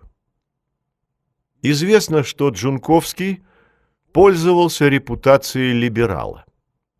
Ему приписывали симпатию к освободительному движению в 1905 году, за ним числилось разоблачение члена ЦК партии большевиков тайного агента Малиновского – Наконец, еще одно прегрешение Джунковского, касавшееся на сей раз непосредственно Распутина, заключалось в том, что в 1914 году он не дал вовремя разрешения на обыск гражданской жены Илеодора. Она выехала из России, увозя обширный архив, где могли быть материалы, относящиеся как к Распутину, так и к его окружению. Возможно, именно в связи с этим Новоселов, к тому времени от борьбы с Распутиным отошедший, писал Павлу Флоренскому «Слух, что Джунковский заушил Распутина, подтверждается». Тогда заушить Распутина Джунковскому не удалось. Но летом 1915 года история с ресторанной попойкой оказалась замечательным средством нанести решающий удар, тем более что в ней имелись отягчающие обстоятельства. Об этом приключении у Яра в Москве ходили разные слухи. Одним из членов Государственной Думы было высказано даже, что во время этого кутежа Распутин позволил себе отзываться о своих отношениях к императрице в оскорбительной для нее форме. Это обстоятельство тоже было упомянуто в вашем докладе. Задали Джунковскому вопрос на следствие. Да, было, лаконично ответил генерал. Джунковский в мемуарах особо подчеркивал, что по договоренности с императором все касающееся Распутина останется между ним и государем, но, судя по всему, это оказалось не так. Из писем императрицы следует, что государь в какой-то момент сочувствовал попыткам Джунковского удалить Распутина или, по меньшей мере, им не препятствовал. Но важно отметить и другое. Именно тревога за Григория Распутина вынуждала Александру Федоровну написать следующие хорошо известные строки. «О мой мальчик, заставь всех дрожать перед тобой, любить тебя недостаточно, ты слишком добр, и все этим пользуются». В наши дни сторонники Распутина скандал в Яре стремятся преподать либо как полностью искаженный, ничего и близко к подобному не было, все от начала до конца выдумано злодеем Джунковским, либо как происходивший с участием не Распутина, но его двойника. Первой версии придерживаются историки Платонов и Баханов, второй – доктор филологических наук Татьяна Миронова. Сама по себе идея наличия у Распутина двойника оказалась весьма продуктивной, ибо на двойника можно было списать все неугодное. Более того, если смотреть на вещи глубже, о двойничестве Распутина, то есть о двух его ликах, еще до Татьяны Мироновой писали многие его современники – Шульгин, Живахов, Гурко. Говорил об этом в наши дни и протеерей – Александр Шаргунов. Дело не в том, что у Распутина были двойники, а в том, что он был двуликий. Самое ужасное – ложь, смешанная с правдой. На этом смешении построены все ереси, древние и новые. Хуже всего – об этом постоянно говорит Слово Божие, когда человек называет себя верующим, а ведет себя как неверующий. Он был благочестив, но пал и стал искать своему падению оправдание, подводить под него своеобразное богословие «не согрешишь, не покаешься».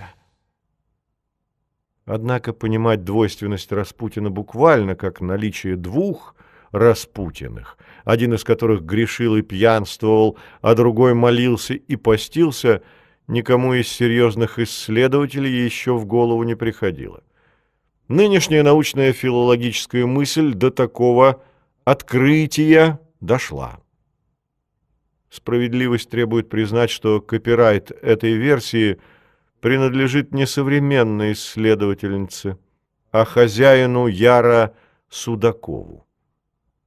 Он, как писал в мемуарах Джунковский, желая избежать неприятностей и излишнего любопытства, стал уверять, что это не настоящий Распутин, а кто-то другой, кто нарочно себя им назвал.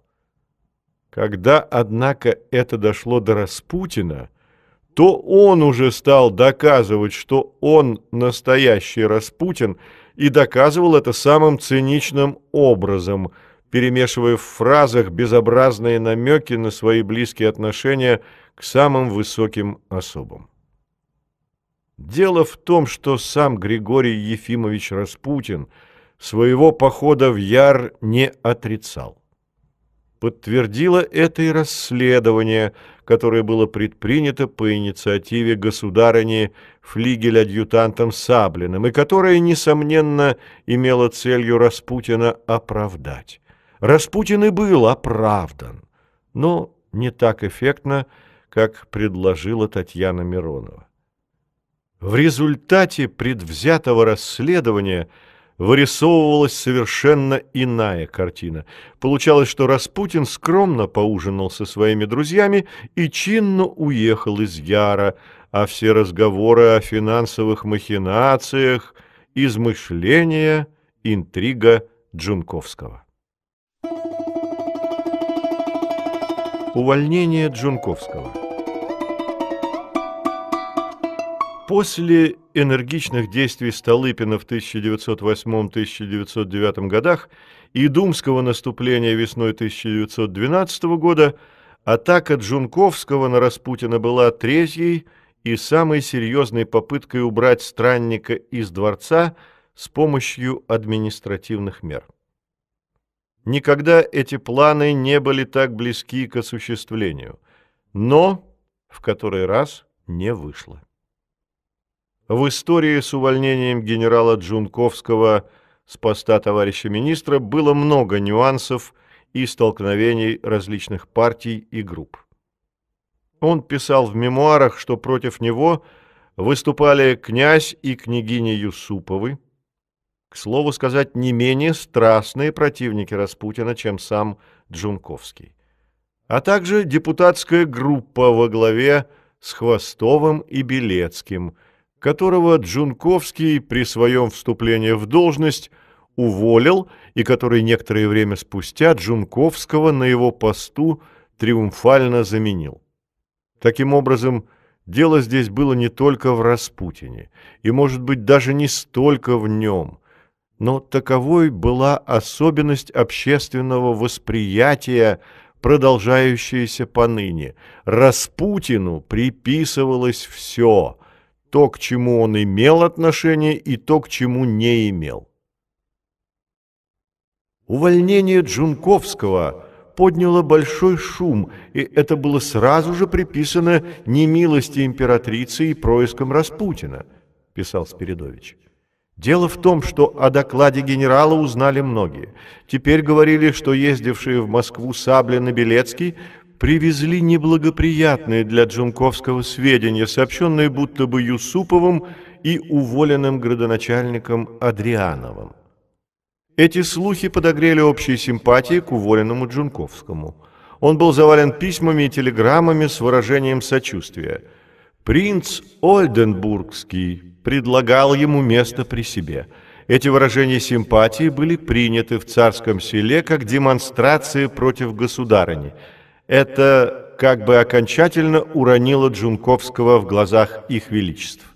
Особенно, когда до них дошли слухи, что приехавший в Москву Джунковский был принят почетно в московское дворянство, удостоился чествования дворянами и, не стесняясь, рассказывал о своей борьбе с Распутиным и о его зловредной роли. А далее Спиридович называет еще один мотив – отставки Джунковского и, надо отдать ему должное, называет убедительно. Мне же лично кажется, что истинная причина увольнения генерала кроется еще и в следующем. От генерала Джунковского государь никогда не слышал доклада, предостережения о том, что подготовлялось в смысле заговора. Не считал ли государь, а царица, наверное, считала это молчание странным, если не подозрительным со стороны того, кто по должности должен был бы первым знать о том и доложить его величеству. К очень важной, ключевой во всей этой истории теме заговора великого князя Николая Николаевича против императрицы – о чем Джунковский обязан был известить и не известил государя, мы обратимся в одной из следующих глав. А пока отметим, что, хотя газеты сообщали о том, что Распутин выслан из Петрограда без права возвращения в столицу, в дневнике императора негодование никак не отразилось. Но скандалы с Григорием связанные на этом не прекратились.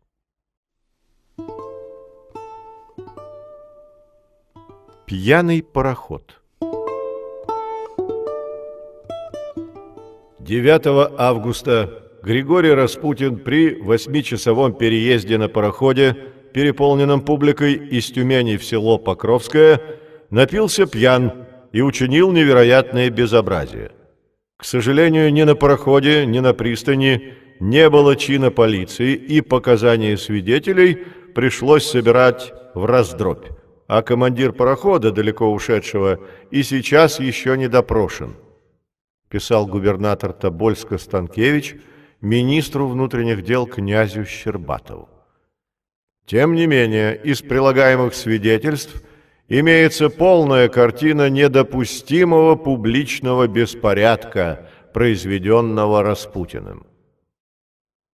Выше приведенная цитата взята из книги Бетса, и в этом смысле любопытно сравнить как описывается один и тот же эпизод из жизни Распутина двумя исследователями – Ричардом Бетсом и Олегом Платоновым.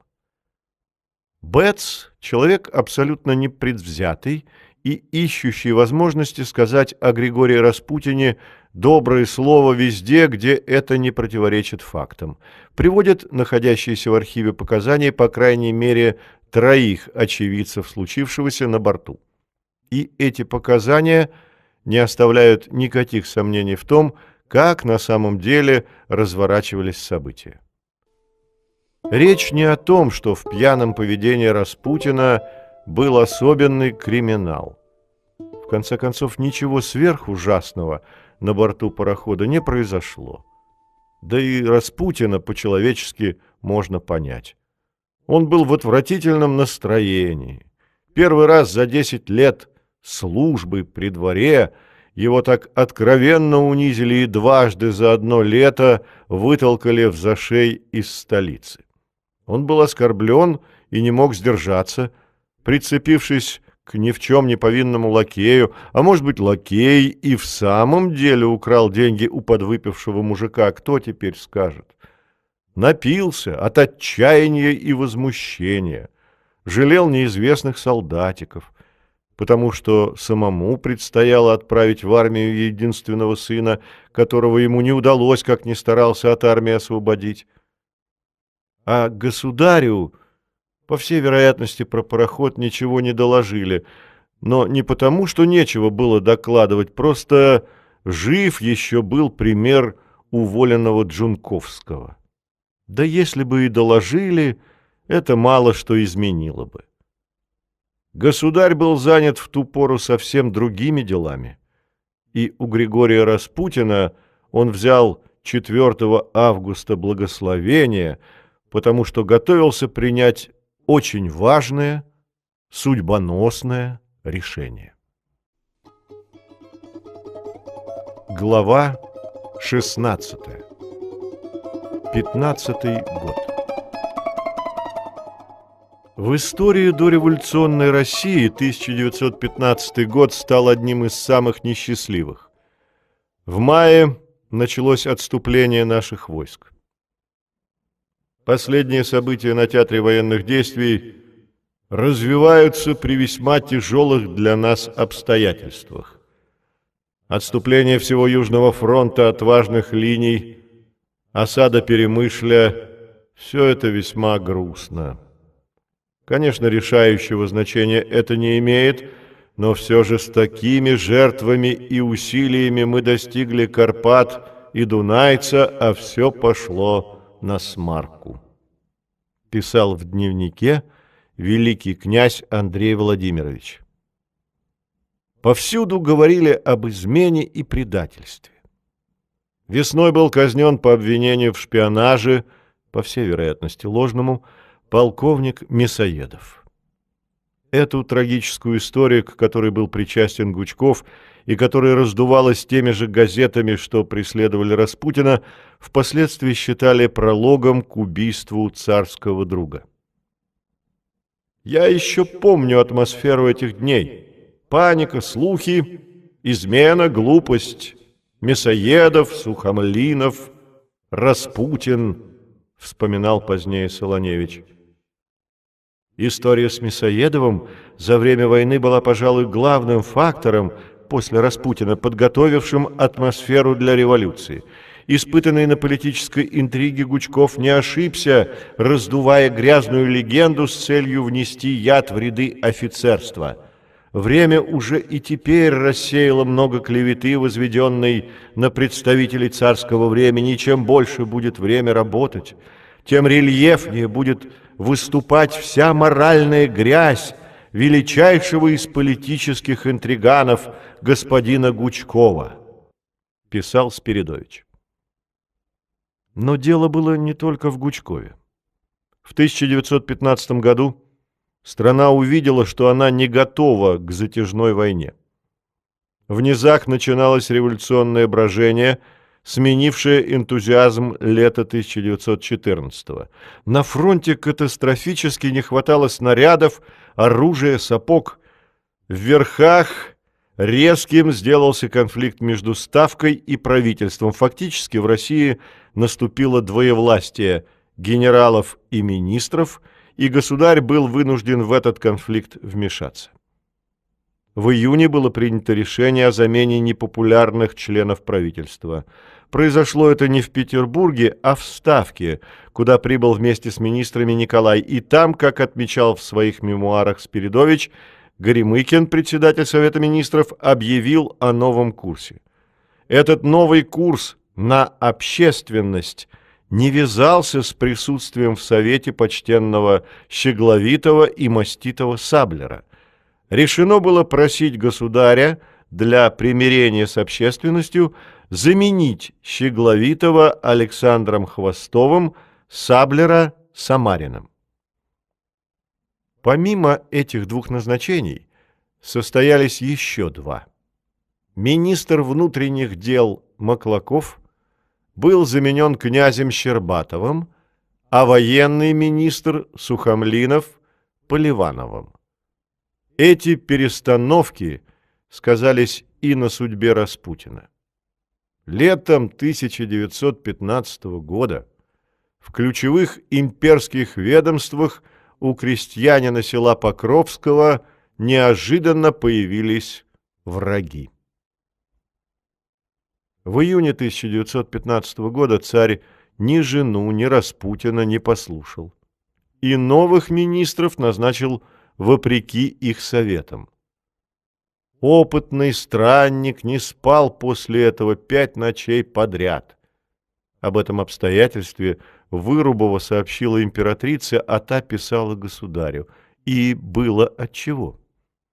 Именно при новом министре внутренних дел была вытащена история в Яре, о которой говорилось в предыдущей главе. Но куда более опасным, чем князь Щербатов, оказался для царского друга новый обер-прокурор Святейшего правительствующего синода Александр Дмитриевич Самарин. Александр Дмитриевич Самарин, член Государственного совета, московский предводитель дворянства, сын известного славянофила. Самарин пользовался большим уважением в Москве и уважением дворянства всей России. Считали, что он внесет новую светлую струю в управление церковью и сумеет парализовать попытки влияния на ее дела со стороны приверженцев Распутина. Сразу же пошли легенды, что он принял пост под условием, чтобы Распутин навсегда покинул Петербург писал Спиридович.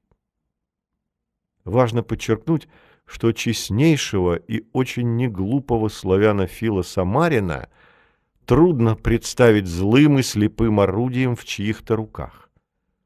Обер-прокурор действовал совершенно самостоятельно и, по большому счету, продолжил то дело, которое начали за пять лет до него и отошли в сторону Тихомиров с Новоселовым. С последним Самарин был дружен – состоял в переписке. Самарин без сомнения пойдет против нашего друга и будет на стороне тех епископов, которых мы не любим. Он такой ярый и узкий москвич, писала императрица, когда назначение Самарина было еще только слухом, и позднее, когда слухи о назначении подтвердились. А теперь московская клика опутает нас, как паутиной. Враги нашего друга – наши враги, и я убеждена, что Щербатов к ним примкнет. Акцент, который делала царица на московскую партию, не случайен. Он просматривался еще в антираспутинской кампании 1912 года, когда главным органом врагов царского друга стала газета «Голос Москвы». Московская оппозиция резко усилилась с началом войны. В Москве, настроенной гораздо более патриотически, по салонам и на улицах говорили об измене. Чернь устраивала немецкие погромы, и все это подтачивало Россию в прямом соответствии со словами Спасителя о том, что царствие, поделенное надвое, не устоит. Но горькая парадоксальность этой ситуации заключается в том, что борьба за Распутина, которую вела царская чита, оказалась в первую очередь борьбой против монархистов. И это-то и стало подлинным трагическим разделением нашего великого царства. Своя своих не познаша. Императрица как никогда требовала от мужа проявлять твердость, и Распутин казался ей единственным союзником и заступником. Религиозность замечательно уживалась в последней русской государыне с обостренной политичностью. Синод же ей противостоял. Возобладала позиция Синода, а не императрицы – и государыня была уязвлена так же сильно, как еще совсем недавно был уязвлен Распутиным Синод. А москвич-самарин меж тем не только не искал компромиссов, но сознательно шел на обострение отношений с царицей и ее фаворитами. Последний царский святой Однако война Самарина с Распутиным касалась не только друга царской семьи. Печальным последствием ее стала история с канонизацией святого Иоанна Тобольского. И здесь опять в который раз произошло столкновение царя и синода, и причиной всему в который раз оказался сибирский мужик. Традиционно принято считать, и многие мемуаристы полагали, что инициатором прославления Иоанна Тобольского был тобольский епископ Варнава, получивший в свое время и свой сан, и высокую должность благодаря Распутину, которому требовался в своей епархии верный человек. И само прославление Иоанна Варнава задумал потому, что хотел укрепить свои позиции.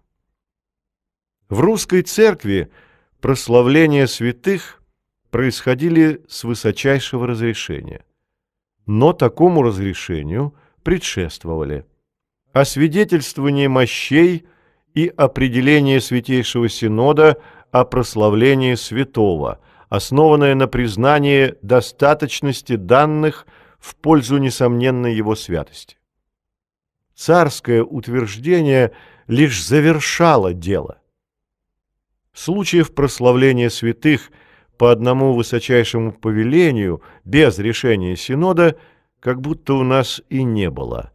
Если же и был подобный случай, то он был ничем иным, как грубым нарушением прав церкви, вмешательством в сферу ее священных полномочий.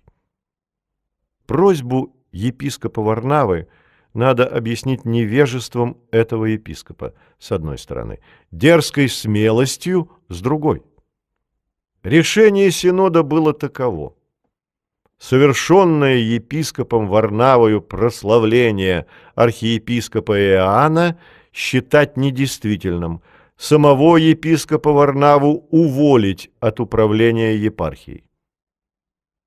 Вопрос о канонизации Иоанна Тобольского впервые был поднят не Варнавою, а епископом Евсевием, занимавшим Тобольскую кафедру в 1910-1912 годах и отнюдь не входившим в число распутинских ставленников, но, напротив, считавшим себя недругом царского друга. Вопрос о канонизации был положительно решен синодом еще при оберпрокуроре Саблере, но это решение не успели довести до конца. А теперь новый оберпрокурор Самарин не дал канонизации ходу лишь на том основании, что к этому делу оказались причастны Распутин с Варнавой. Так церковная жизнь в который раз переплеталась с политикой, что одинаково дурно сказывалось и на той, и на другой. Не получая никаких указаний из Синода о прославлении святого Иоанна, епископ Варнава летом 1915 года обратился непосредственно к государю-императору и получил разрешение его величества. В июне епископ Варнава прославил святителя, а публика приняла это за канонизацию. Дело дошло до синода, и когда оберпрокурором был назначен Самарин, епископа Варнаву привлекли к ответу за неправильные действия. Обе стороны проявили большую страстность. Обер-прокурор настаивал на том, что епископ не имел права действовать без ведома синода. Епископ же ссылался на высочайшее разрешение. Самарин осложнил дело, придав ему значение распутинского влияния на церковь. Вызвав епископа Варнаву в Петербург, Самарин не ограничился делом прославления. Он начал выговаривать епископу за его дружбу со старцем, упрекать его за поддержку Распутина и доказывать необходимость того, дабы епископ Варнава доложил его величеству о непотребной жизни Распутина. Синод стремился к реваншу, и русских архиереев трудно не понять. Слишком много унижений приходилось им претерпевать, и малейший намек на Распутина действовал на них чрезвычайно болезненно. Но в истории с канонизацией Иоанна Тобольского существенно и то, что еще до епископа Варнавы за нее высказывались многие из тех клириков, кто преследовал Распутина как хлыста. Обжегшись на деле о епископе Гермогении и Славцах, Синод видел распутинский след и там, где он был, и там, где его не было. Снова находила на камень коса, и снова разрушалось доверие. В сентябре 1915 года Варнаву вызвали в Синод давать ответ за самодеятельность и грозили лишить сана и сослать, о чем он сам писал в письме к государю.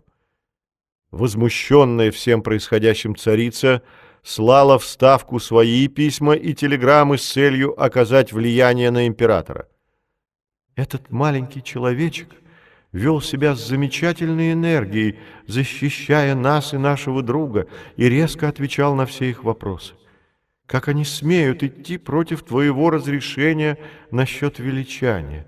До чего они дошли? Они — это Синод.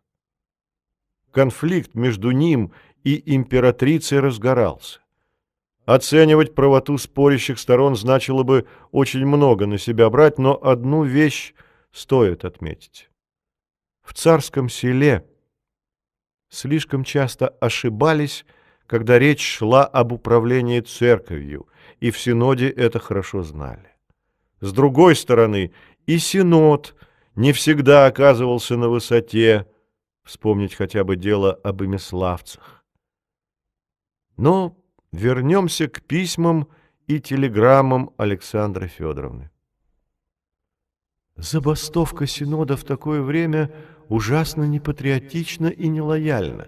Почему они во все это вмешиваются? Пусть они теперь поплатятся за это и узнают, кто их повелитель. Скорее убери Самарина. Они не смеют привлекать епископа к ответственности за то, что он знает Григория. В. умоляет тебя поторопиться с увольнением Самарина, так как он и Синод затевают новые гадости, и он, бедный, должен туда опять явиться для пытки. Две недели спустя после этой переписки обер-прокурор Самарин был отправлен в отставку. Эмоционально отреагировал на это Лев Александрович Тихомиров. Самарин прогнан. Ходят слухи, что не только Самарин уволен, но что будет целое передвижение высшей иерархии. Дальнейшие слухи гласят, будто впоследствии пророчат Варнаву в петербургские митрополиты, и что Григорий Распутин уже развелся с женой, чтобы принять монашество и получить дальнейшую иерархическую карьеру. Легко понять, как подрывают все эти события и слухи авторитет государя-императора. А он, поддерживая этих Распутиных и Варнав, отталкивает от себя даже и дворянство, и духовенство. Не знаю, чем кончится война, но после нее революция кажется совершенно неизбежной. Дело идет быстрыми шагами к тому, что преданными династии остаются только лично заинтересованные люди, но эти продажные лица сделаются первыми изменниками в случае наступления грозного часа. Страшно жалко государя, но жалко и Россию, и церковь, которые страдают от этой драмы. Записал он в дневнике 5 октября 1915 года. Трагическую для России коллизию увидел в этом сюжете и Николай Бердяев, который подвел под столкновение Самарина с Распутиным целую философскую основу. В октябре 1915 года он опубликовал статью «Темное вино». Распутин в ней не называется по имени – но Распутиным здесь все пронизано, и дан зловещий облик человека, выражающего по стихийное, иррациональное начало русской жизни. В отличие от множества газетчиков и партийных публицистов, Бердяев дал в своей статье философское осмысление личности Распутина, поднимающееся над бытовыми скандалами. Нет нужды говорить что реального Распутина Бердяев не знал вовсе и питался лишь газетной информацией и слухами плюс собственной интуицией. Но философ есть философ, и какие-то вещи он может увидеть издалека.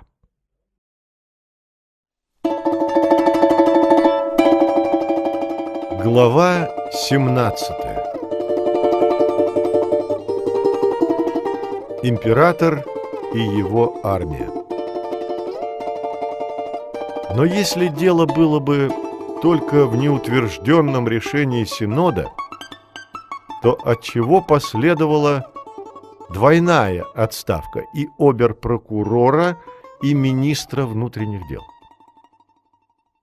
По-видимому, у Николая Александровича имелась другая, более веская, непосредственная и вполне рациональная причина быть недовольным, возмущенным Самариным, а также Щербатовым, чем выпады благородного москвича против Распутина.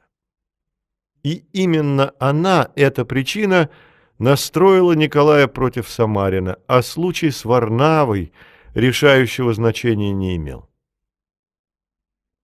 В августе 1915 года государь объявил о том, что принимает на себя командование армией вместо великого князя Николая Николаевича. Против царя встало и правительство, и почти весь двор, а также союзники. В решении императора увидели вечный распутинский след. Генералитет и офицерство – отдавала себе ясный отчет в том, что личное участие государя в командовании будет лишь внешнее, и потому всех интересовал более вопрос, кто будет начальником штаба. Назначение генерала Алексеева успокоило офицерство.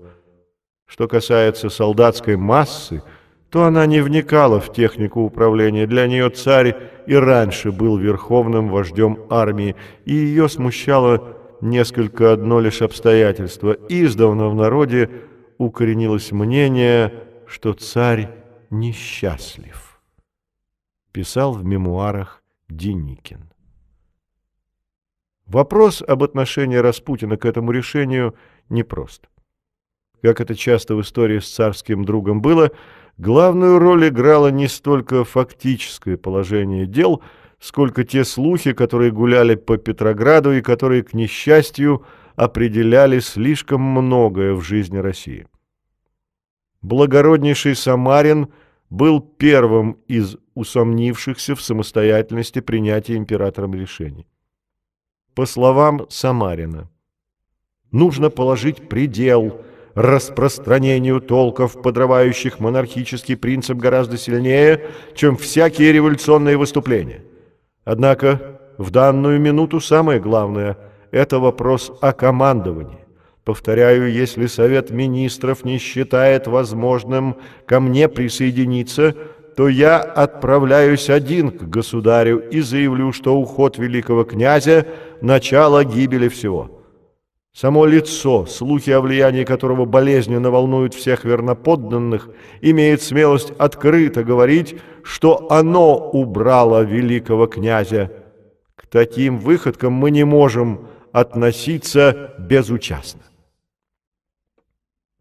Позиция Самарина, как видим, – совершенно последовательная, ясная и резкая.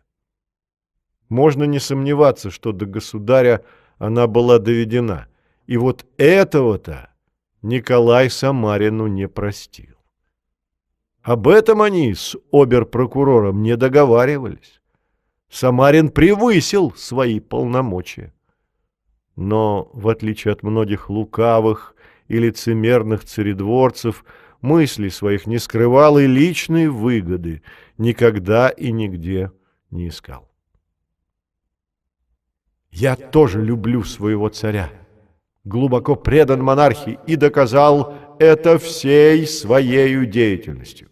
Но если царь идет во вред России, то я не могу за ним покорно следовать, — говорил он. И то, что обер-прокурор произносил эти слова — и поступал искренне, значения не имело. Самарин сам подписал свою отставку, сам на нее нарвался и шел на это совершенно сознательно. Их конфликт носил открытый, принципиальный характер, котором уважение заслуживают обе стороны, и тем трагичнее представляется ситуация, в которой оказалась наша держава. Григорий Распутин, по большому счету, в данном случае был совершенно ни при чем. Разве что он по этой логике знал, что происходит в стране, и являл собой нечто вроде глаза народа, хотя, еще раз повторим, имя царского друга в письмах монарха этого периода не упоминается. Но общественное мнение винило во всем одного Распутина, а заодно царицу. И в этой информационной войне двор проигрывал обществу, а Петербург-Петроград – Москве.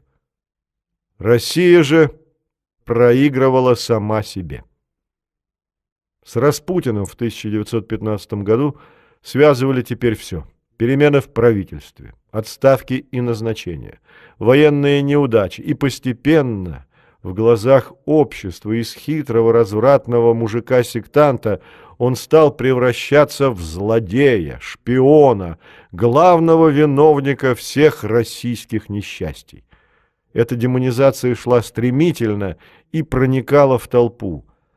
Прежде Распутиным были обеспокоены православные архиереи, депутаты Государственной Думы, премьер-министры, двор, генералы и прочие важные люди – Теперь образ злодея Гришки, докатившись до самого основания русской пирамиды, стал превращаться в разрушительную силу, которая с легкой руки газетчиков и депутатов стала называться темной. В течение последних нескольких дней Москва волновалась. Слухи об измене ходили в народе. Обвиняли громко императора, императрицу, Распутина и всех придворных, пользующихся влиянием. Серьезные беспорядки возникли вчера и продолжаются сегодня. Много магазинов, принадлежащих немцам или носящих вывески с немецкими фамилиями, было разграблено. Писал палеолог 11 июня 1915 года, когда начались антинемецкие погромы в Москве. И несколько дней спустя на знаменитой Красной площади, видевшей столько исторических сцен, толпа бронила царских особ, требуя пострижения императрицы в монахини, отречения императора, передачи престола великому князю Николаю Николаевичу, повешения Распутина и прочее. К августу эти слухи выплеснулись и на странице газет – которые с начала войны оставили было Распутина в покое, но теперь снова за него взялись. На Распутина клеветали, что старец агитирует за сепаратный мир, что он пользуется покровительством немецкой партии, что за ним числится несколько судебных дел, прекращенных Щегловитовым. Все это была сплошная неправда, но публика всему этому верила понимая между строк, что за всем этим стоит императрица. Считавшийся патриотом Борис Суворин вел тогда самую преступную антипатриотическую журнальную работу. Все это печаталось при наличности военной цензуры. В царском селе считали, что все, что касается печати, зависит от министра внутренних дел, теперь от Щербатова, а потому и винили его – в излишней мягкости, если не в попустительстве. Его считали ставленником и сторонником великого князя Николая Николаевича. Дни его были сочтены, писал Спиридович. Продажность и трусость Самарина и Щербатова проявились, по мнению государыни, в том, что они не обуздали печать, позволили развязаться новому витку антираспутинской газетной кампании и сами принимали в ней участие.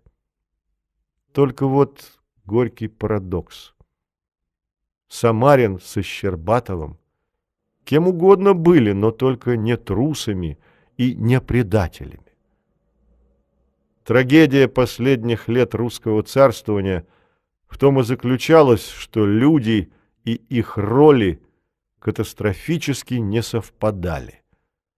Один из самых верных признаков смутного времени. Все стремительно менялось. Падали одни сановники и возвышались другие. Консерваторы оказывались революционерами, шла министерская чехарда, особенно опасная во время войны, и только Распутин был непотопляем.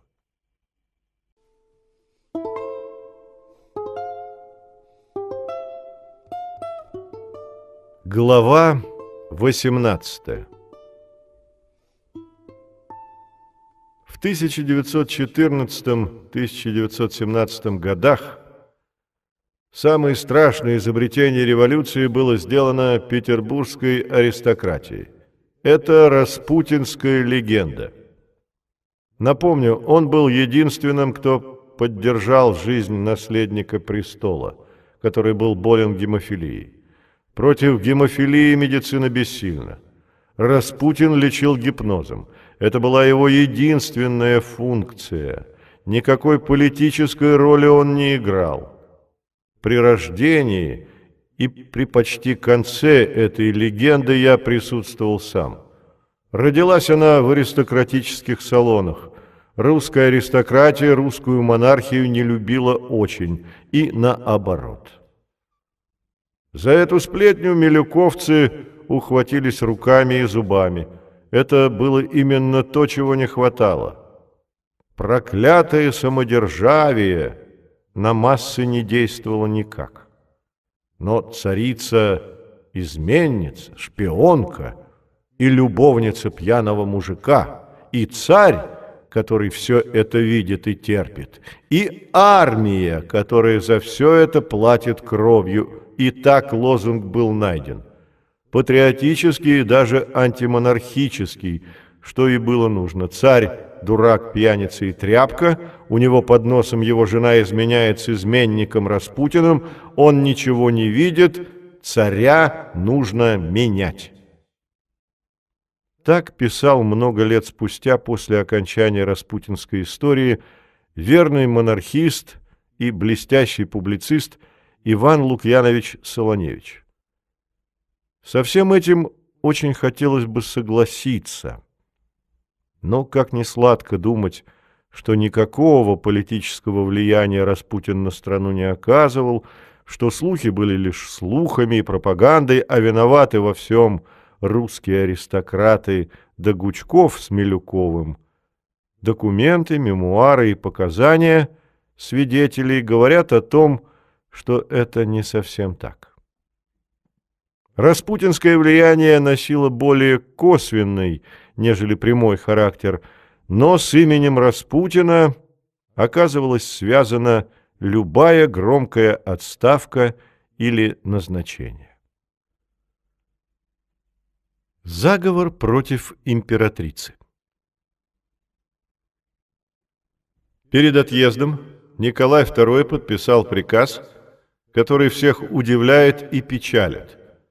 Он уволил без всяких объяснений начальника своей военно-походной канцелярии князя Владимира Орлова, записал палеолог в дневнике. Связанный с Николаем II двадцатилетней дружбой, но сохранявший всегда по отношению к своему повелителю независимость характера и откровенность речи, он не переставал бороться с Распутиным. Теперь в окружении их величеств не осталось более никого, кто бы не был послушен старцу. На первый взгляд, это и есть классический пример распутинской легенды, а также проявление слабости царя и его зависимости от воли царицы. Однако, если копать глубже, то выясняется, что все очень непросто в той давней истории. Апологеты Распутина – однозначно называют Орлова вслед за великим князем Николаем Николаевичем масоном, хотя прямых доказательств этому не приводят.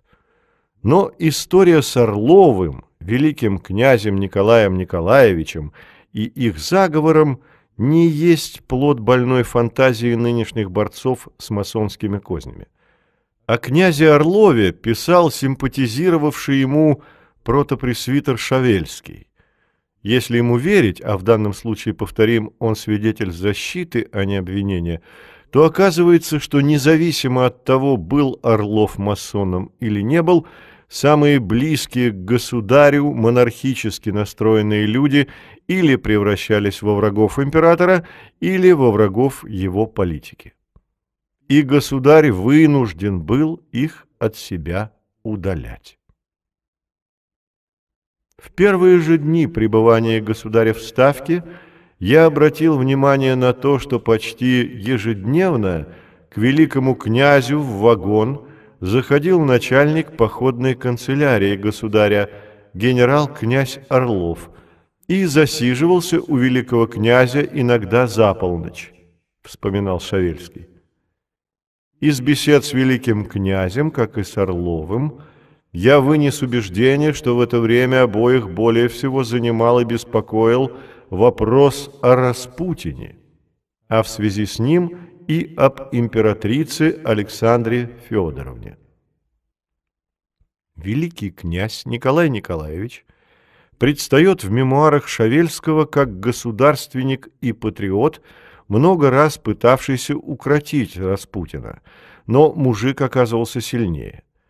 Главной виновницей такого положения дел великий князь считал императрицу. В ней все зло. Посадить бы ее в монастырь, и все пошло бы по-иному, и государь стал бы иным. А так приведет она всех к гибели.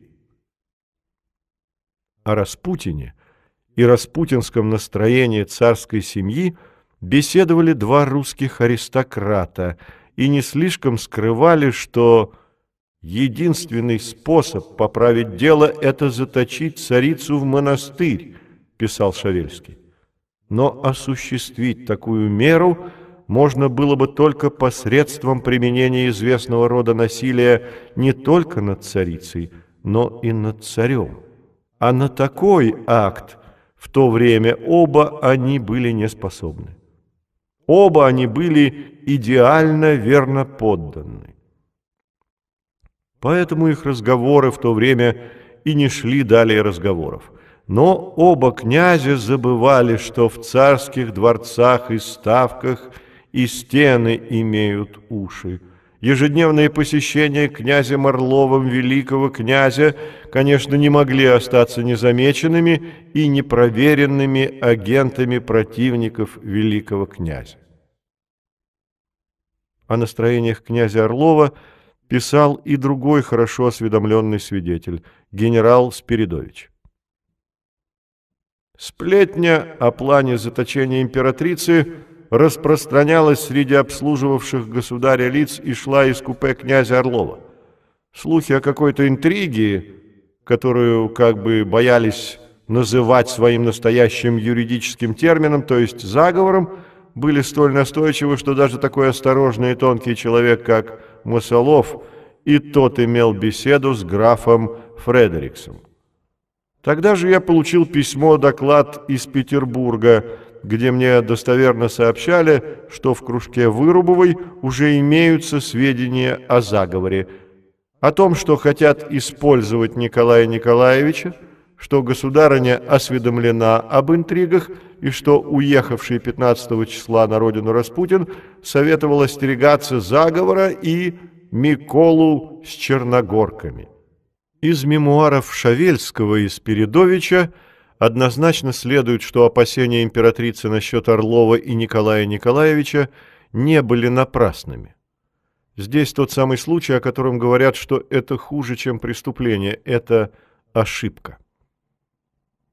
Получался трагический замкнутый круг.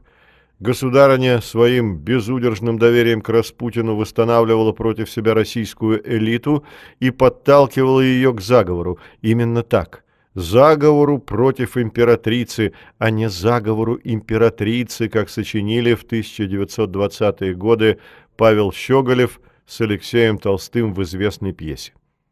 А заговорщики вынуждали Александру Федоровну держаться за Распутина, как за едва ли не единственного верного ей человека. И опять все сходилось, замыкалось, как в электрической сети, на этом странном, мужике. Начиналось с помощи больному ребенку, а заканчивалось попытками управлять державой. И в обоих случаях казалось, вот он, единственный помощник и заступник. Никакого криминала в виде государственной измены в отношениях императрицы и ее друга не было, как не было прежде и криминала семейного и измены семейной. Криминал был лишь в том, что Распутин оказался пророком ложным, по крайней мере, в вопросах кадровых. И это тоже не было преступлением. Это тоже было хуже, ошибкой. Став во главе армии, Николай заменил нескольких членов кабинета, и на этот раз ни государыня, ни Распутин – в стороне от новых назначений не остались. Хвостовщина Кандидатура нового министра внутренних дел Хвостова была не просто с Александрой Федоровной согласована, но ею прямо предложена с учетом безопасности Распутина прежде всего. Это факт, от которого никуда не денешься. Интересы престола и интересы Распутина были для царицы тождественны. Но дело было в том, что сибирский крестьянин невольно тянул за собой откровенных негодяев, как притянул когда-то Илеодора. И это тоже факт. Через опытного странника во дворец входили те самые измена, трусость и обман, которые губили империю. Позднее Александра Федоровна горько каялась, но поначалу ей казалось, что выбор сделан превосходный, и Хвостов как раз та кандидатура, которая нужна. Хотя опытный Горемыкин был против, но императрица послушала не его, а совсем других лиц. С Хвостовым Распутин впервые познакомился в 1911 году, когда тот занимал должность нижегородского губернатора. Четыре года спустя, в 1915 году, в Петербурге возникла группа энергичных государевых слуг, которые решили с Распутиным не бороться, жертвуя своим положением, как их предшественники, и не игнорировать, как лукаво предлагал князь Николай Живахов, а делать с его помощью карьеру. Этих пассионариев оказалось трое. Сам Хвостов, бывший директор департамента полиции Белецкий и князь Андроников. Они трое, по выражению Амальрика, образовали первый распутинский триумвират из претендента на главную роль министра, на вторую советника и на третью посредника, который, не занимая официального поста, проводил бы закулисно свои политические или коммерческие интересы. Распутинским триумвират был в том смысле, что заранее считался с Распутиным как политической силой, имея в виду не только не восстановить его против себя, но прямо на него опереться. Об этом триумвирате писал хорошо знавший всех троих и связанный с ними служебными отношениями генерал Спиридович, в оценке которого действо Троицы было названо «хвостовщиной». Распутин, как из этого следует, на предварительном этапе хвостовщины прямого отношения к заговорщикам не имел, но в нужный момент к его авторитету прибегли. Государыня Александра Федоровна знала о Хвостове только по истерическим расхваливаниям Вырубовой. Несмотря на мудрое противодействие Горемыкина, считавшего Хвостова непригодным к должности министра внутренних дел, она стала письмами в Ставку советовать государю взять на место князя Щербатова именно Хвостова. Со мной он был весьма любезен – часто посещал меня и, между прочим, упоминал о своей борьбе с Распутиным, вспоминала Хвостове Родзянко. Он находил, что с его влиянием нужно бороться его же оружием, и упомянул, что хочет продвинуть во дворец монаха Мордария. Распутина же он рассчитывал обезвредить тем, что поручил его спаивать, и будто бы даже дал для этого пять тысяч из своих собственных средств. Хвостов вместе со своей командой подавался государыне как верный друг престола и как защитник ее друга, что, повторим, было для Александры Федоровны одно и то же. Лояльность по отношению к Распутину стала условием карьеры при дворе, факт, от которого никуда не деться. Относительно его, старца, у новых друзей уже готов целый план. Его будут охранять, опекать, оплачивать, его просьбы будут исполнять, его будут поддерживать перед их величествами. Таким образом они обойдут старца, заберут в руки и будут действовать им согласно своим планам и желаниям. Он ведь все-таки мужик, и им ли не справиться с ним? Распутин пока что в августе-сентябре 1915 года был к этим планам причастен постольку, поскольку и заговорщики лишь пользовались его именем. Но вот в конце сентября, почти сразу после удаления Щербатова и Самарина из правительства, он триумфально вернулся в Петроград. Большого труда обмануть Распутина профессионалу не составляло, и тот довольно легко стал орудием в руках людей для себя сообразительных, но лишенных государственного мышления. В людях Распутин разбираться не умел. Он делил всех на две категории – наш и не наш. Это значит друзья и враги. В первую категорию очень легко было попасть. Нужно было только получить рекомендацию от одного из друзей Распутина. Благодаря этому в число наших попадало много людей, к нему совсем не расположенных, даже провокаторов. Пользуясь его расположением, они извлекали свои выгоды и в то же время всюду его оговаривали. Писал о распутинском принципе подбора кадров – генерал Глобачев. Но беда была в том, что вслед за опытным странником не умела разбираться в людях и государыня, которая в письмах в Ставку, перебирая те или иные возможные кандидатуры министров, в первую очередь указывала на степень их лояльности Распутину. Однако и сам государь, похоже, не слишком преуспел в кадровых вопросах брал под защиту государя Солоневич. Николаю II пришлось действовать в тот период, когда правящий слой догнивал окончательно. Цифры, бесспорные и беспощадные цифры дворянского земельного оскудения – это только, так сказать, ртутный столбик общественного термометра.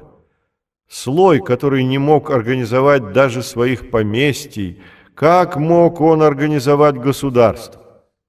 Николай II попал в то же положение, о котором говорил Ключевский. Московский государь, которого ход истории вел к демократическому полновластию, должен был действовать посредством очень аристократической администрации. На низах эта администрация была сильно разбавлена оппозиционными разночинцами. На верхах она была аристократической сплошь. Слой умирал. Полуторавековое паразитарное существование не могло пройти даром. На Николая II свалилось две войны, и ни одной правящий слой не сумел ни предотвратить, ни организовать. Слою оставалось или взять вину на себя, или переложить ее на плечи монархии. Левая часть правящего слоя перекладывает вину без всякого зазрения совести, проклятый царский режим. Правой части такой образ действия все-таки несколько неудобен, и вот тут-то и подвертывается Распутин. Дело же, конечно, вовсе не в Распутине. Дело в том, что война свалилась на нас в момент окончательной смены правящего слоя. Один слой уже уходил, другой еще не пришел. Вот отсюда-то, а вовсе не от Распутина, и произошло безлюдье, министерская чехарда, отсутствие власти и также трагическая безвыходность положения царской семьи. Отсюда же кругом трусости и измена. Смертный приговор царской семье был вынесен в августейших салонах. Большевики только привели его в исполнение. Свою и очень точную характеристику дал высшим чинам Российской империи, окружавшим государя, и Солженицын. Он писал о них в связи с оправданием Государственным Советом Курлова. Но слова автора «Красного колеса» имеют и более широкое значение. Они бы дико откинулись, если бы им сказали, что голосование было не о Курлове, но о том, как скоро будут потрошить их собственные дома, расстреливать их самих и резать домочадцев. Они не давали себе напряжения соображать медлили в действиях, нежились, наслаждались досугом, умеренно сияли в своих обществах, интриговали и сплетничали. Что же парило над ними? Показное православие, чтобы, как у всех, Они все регулярно отстаивали церковные литургии, да преданность государю как лицу, от которого зависит служба. Как же могли они не проиграть России? Все их служебные помыслы были напряженное слежение за системой перемещений, возвышений и наград. Разве это не паралич власти? В полной мере это относится и к тем, кто пришел к управлению страной осенью 1915 -го. Россия, проделавшая за четыре года эволюцию от Столыпина до Хвостова, того самого Хвостова, которым еще в 1911-м Николай хотел Столыпина заменить, сама шла навстречу гибели. Осенью 1915 года значение Распутина и без того немалое возросло до такой степени, что дальше казалось уже некуда. И в этой истории все явственнее стали проступать элементы абсурда, предвосхищавшие ее скорый конец. Читаем у Шавельского. Назначение члена Государственной Думы Алексея Николаевича Хвостова на должность министра внутренних дел совершилось следующим образом.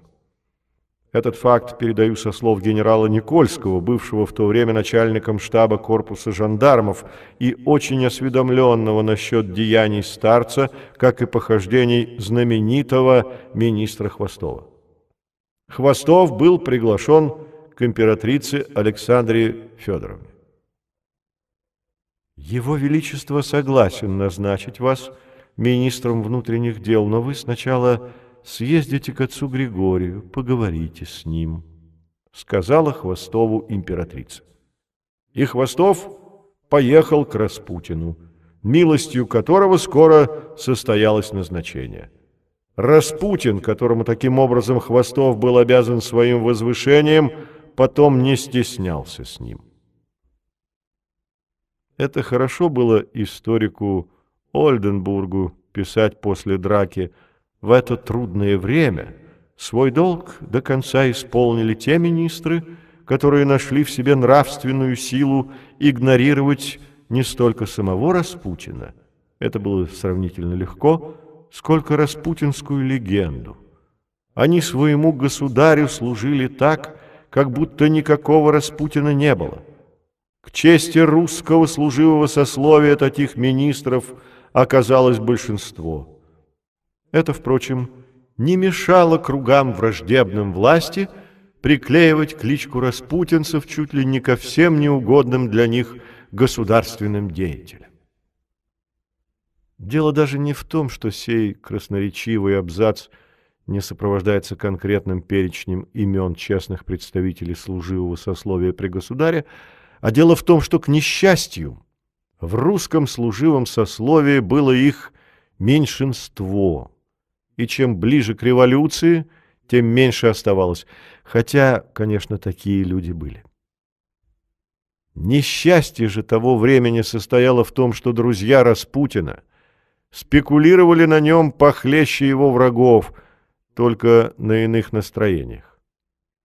К концу своего великого пути – сибирский странник превратился в совершенный по степени манипуляции объект, открытый со всех сторон. Полигон, который надо было строго охранять. Одновременно с этим распутинская квартира на Гороховой, бывшая прежде чем-то вроде общественной организации или благотворительного фонда с помесью бардака – стала приобретать черты государственного учреждения, или, точнее, зловещей пародии на него. Теперь уже не сам Распутин бегал по министрам, сколько к нему приходили как к очень важной персоне. Тут были и сановники, и банкиры, и спекулянты, и офицеры, и духовенство, и великосветские дамы, и проститутки, и прочее, прочее – весь этот люд толкался к Распутину, искал с ним близости, зная его влияние на императрицу и государя.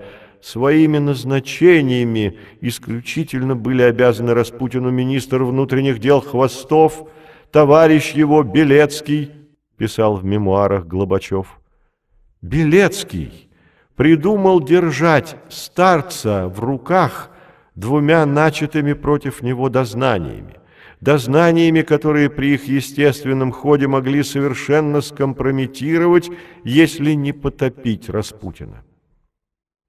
Первым из этих дел было вышеописанное происшествие на борту парохода, вторым – оскорбление, которое Распутин в пьяном виде якобы нанес в адрес императрицы и одной из великих княжон. История весьма темная и недоказанная. Но, так или иначе, в какой-то момент высокопоставленные заговорщики принялись вынашивать планы, как избавиться от Распутина, который уже сыграл в их карьере свою роль и мог в дальнейшем трех товарищей лишь скомпрометировать. Новое покушение. Поначалу планировалось самое безболезненное и исторически веками в России проверенное – заточить важную опасную персону в монастырь.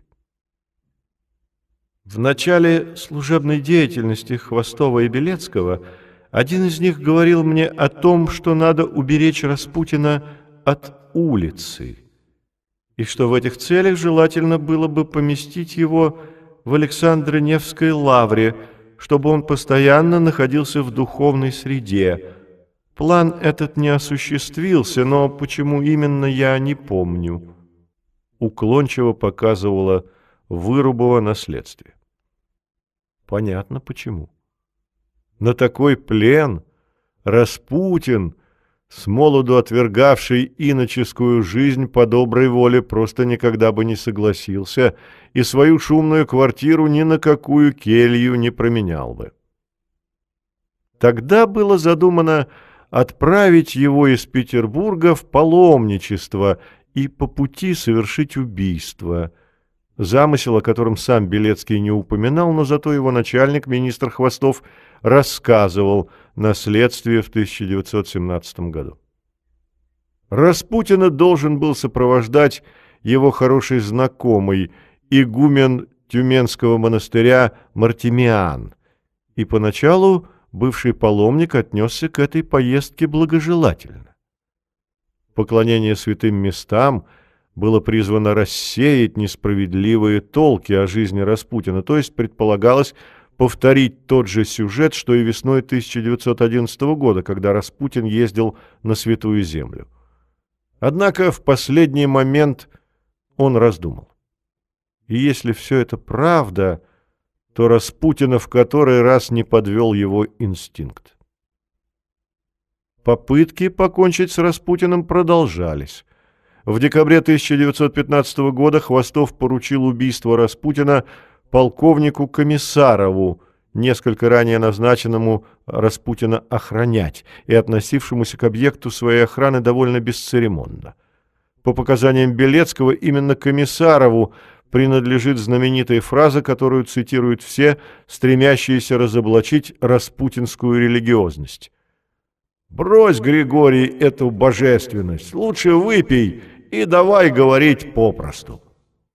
Предполагалось, заманить Распутина под видом приглашения к какой-нибудь даме в глухое место и там его задушить. Организация убийства совершенно не соответствовала нравам русской полиции. Деликатно выразился по этому поводу Ольденбург и был недалек от истины. Организовать покушение на Распутина наша полиция действительно не захотела – не смогла, побрезговала или испугалась. Правительство не может становиться на путь мафии, приводил в своих показаниях слова Белецкого, ставший последним царским министром внутренних дел Протопопов. После недолгого раздумья Белецкий решил изменить своему начальнику и покровителю Хвостову, перейдя всецело на сторону Распутина. Заняв такую позицию, Белецкий, выражаясь языком Распутина, поставил себе целью свалить министра Хвостова. Более четко сформулировал позицию Белецкого следователь Руднев. Точно так же не собирались убивать Распутина ни комиссаров, который, если верить его показаниям ЧСК, на предложение Хвостова ликвидировать Распутина ответил «Извините, Алексей Николаевич, я никогда разбоем не занимался». Ни тем более Глобачев, который в ответ на провокационные беседы Белецкого о вредоносном влиянии Распутина на трон только удивленно посмотрел на своего собеседника, и я, как писал Белецкий, убедился, что он не пойдет в этом вопросе на соглашение с Хвостовым. Тогда, преданный своими ближайшими помощниками и, судя по всему, совершенно потерявший чувство реальности, устранение Распутина стало для него чем-то вроде навязчивой идеи, Хвостов решил взяться за дело сам, тем более что Распутин его замучил. Хвостов терпел эту фамильярность до тех пор, пока в нем была жива надежда стать премьер-министром вместо престарелого Горемыкина. Но в январе 1916 года на это место был назначен Борис Владимирович Штюрмер, и выбор производился по тем же критериям, что и раньше – лояльности претендента к другу. Обозленный министр решил избавиться от своего покровителя с помощью бывшего монаха Илеодора. Тот все это время проживал в качестве политического эмигранта в Норвегии – где сочинял свою пасквильную книгу в свободное от работы на заводе время. В христианию с тайным поручением был послан газетный репортер и по совместительству платный агент департамента полиции мотоигрок Ржевский. Хвостов в бытность свою нижегородским губернатором держал его при себе чиновником по особым поручениям.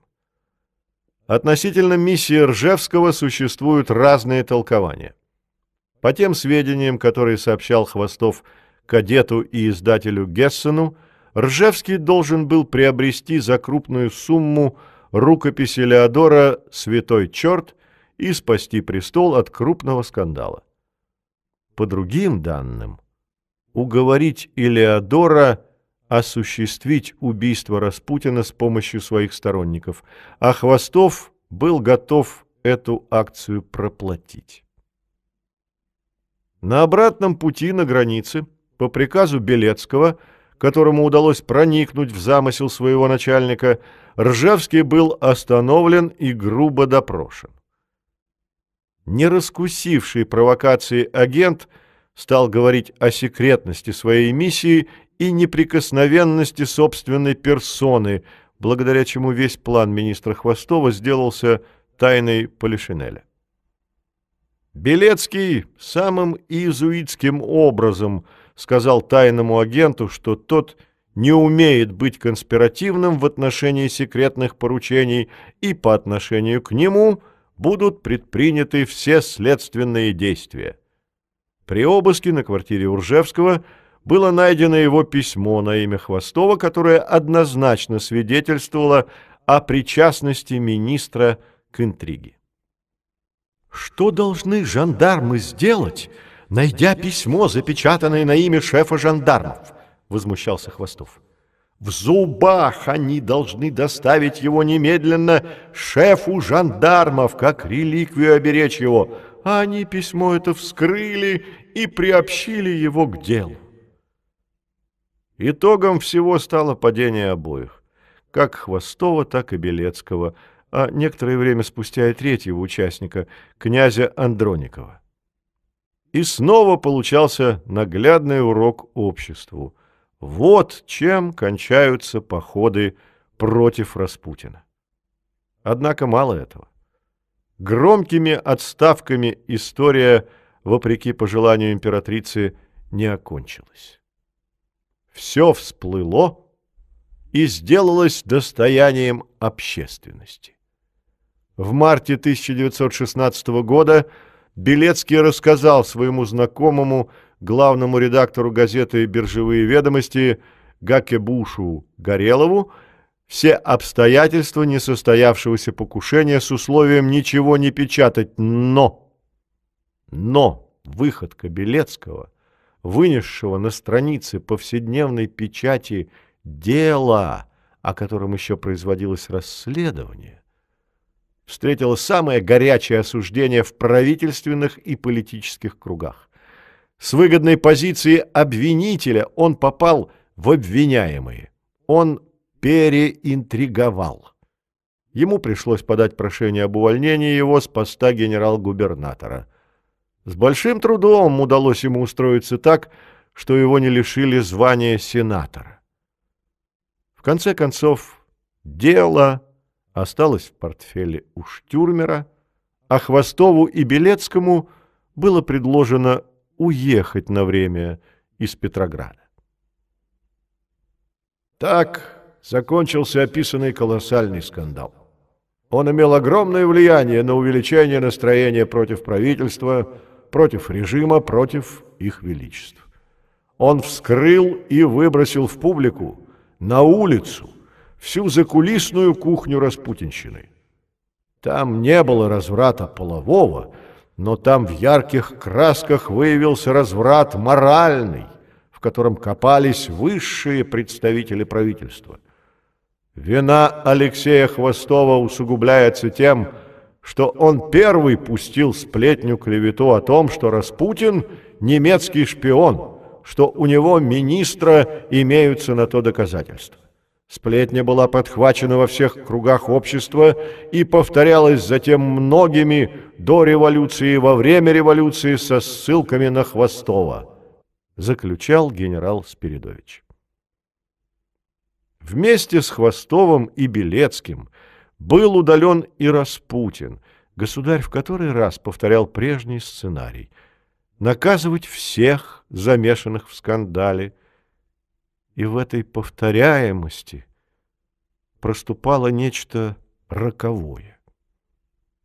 Подельники Распутина с политической сцены исчезали – а сам он на время уезжал, но потом возвращался. Вернулся и на этот раз. Но каждое возвращение Распутина сопровождалось новым витком влияния и новым скандалом, и каждое приближало одновременно к двум событиям. К его убийству и к революции. запах страха. Вероятно, странник что-то предчувствовал. Он забеспокоился, заметался и кинулся обвинять во всем Вырубову. В феврале 1916 года царица попыталась усилить охрану Распутина, обратившись для этого к военному генералу Беляеву, занимавшему должность начальника генерального штаба. Из показаний Беляева следует, что никаких мер по усилению охраны Распутина со стороны военных принято не было. Но вот что писала в своем дневнике 29 февраля 1916 года хорошо осведомленная Вера Чеботарева. Рита, Маргарита Сергеевна Хитрово, фрейлина императрицы, вернулась в трансах. Григорий был в соборе в поддевке, синей рубахе, стоял у самой решетки. Когда появилось малознакомое лицо, солдат сводного полка стал всплошную за его спиной, два других по бокам. Зачем этот вызов? Это всенародное появление, это охрана негодяя. А между тем все было очевидно. Вырубова получала анонимные письма с числами, которых ей надо опасаться. Распутин полагал, что автором анонимок был князь Андроников, и если сопоставить этот факт с анонимным письмом к Вырубовой о Хвостове, с этим трудно не согласиться. А сам бывший странник меж тем отправился просить помощи у генерала Спиридовича. Распутин в голубой шелковой рубахе, в поддевке, черных бархатных шароварах, высоких лаковых сапогах, чистый и причесанный, казался встревоженным. Поцеловавшись трижды, он поблагодарил меня, что я сразу их принял. Сели в гостиной. теребя бородку, старец стал жаловаться, что ему не на кого положиться. «Нет паря верных людей, все убийцы». Он жаловался, что Хвостов хочет его убить. Он хотел и просил, чтобы я взял на себя его охрану и охранял бы его моими людьми. Тогда он будет спокоен, а то его убьют. Все убийцы. Я стал успокаивать его, что петербургское охранное отделение очень хорошо охраняет, но что ни я, ни мой отряд, мы не можем его охранять, не имея права что у нас одна забота, одна обязанность – это охрана государя и его семьи. Казак доложил, что готов чай. Пошли в столовую. Распутин попросил Мадеры. Ее не оказалось, случайно нашлась бутылка шампанского. Он обрадовался, выпив стаканчик два, повеселел, стал речистей. Рассказал, что у него произошло вчера со Штюрмером у митрополита, все сходилось с тем, что мне уже было известно. Хотят, чтобы он уехал, а он не уедет никуда, ни за что. Они, милой, по дороге-то убьют меня. Беспременно убьют. А если не убьют, то так сошлют, что и сам царь не узнает, куда упрятали. Старец разволновался. Он горячился по адресу Хвостова. Он рассказал, как Хвостов старался напортить мне у государя, когда узнал, что дворцовый комендант выставил мою кандидатуру на пост петроградского градоначальника. Старец осушил стакан, вскочил и, засунув руки в шаровары, зашагал по комнате. Казак убирал со стола. «Ишь ты, всю бутылку осушил один», — заметил он. «Да, пьет здорово», — ответил я. «А, видимо, большой сумбур идет», — приходило мне в голову, если Распутин так сильно перетрусил и обращается к нам за защитой. Не верит Петрограду. Все изолгались, изинтриговались. Весной 1916 года Человеку и с менее развитым чутьем стало бы понятно, что он обречен. Против опытного странника была запущена машина. Еще трудно было сказать, когда и каким образом этот механизм сработает. Но царский друг понимал главное — защищать его жизнь никто не станет. Его смерти хотелось слишком много самых разных людей. Он восстановил против себя всех — кого только было можно, патриотов, либералов, монархистов, масонов, офицеров, союзников, аристократов, плебеев, мещан. Его смерть витала в воздухе и только не знала, какие ей принять очертания. Его ненавидела почти вся страна.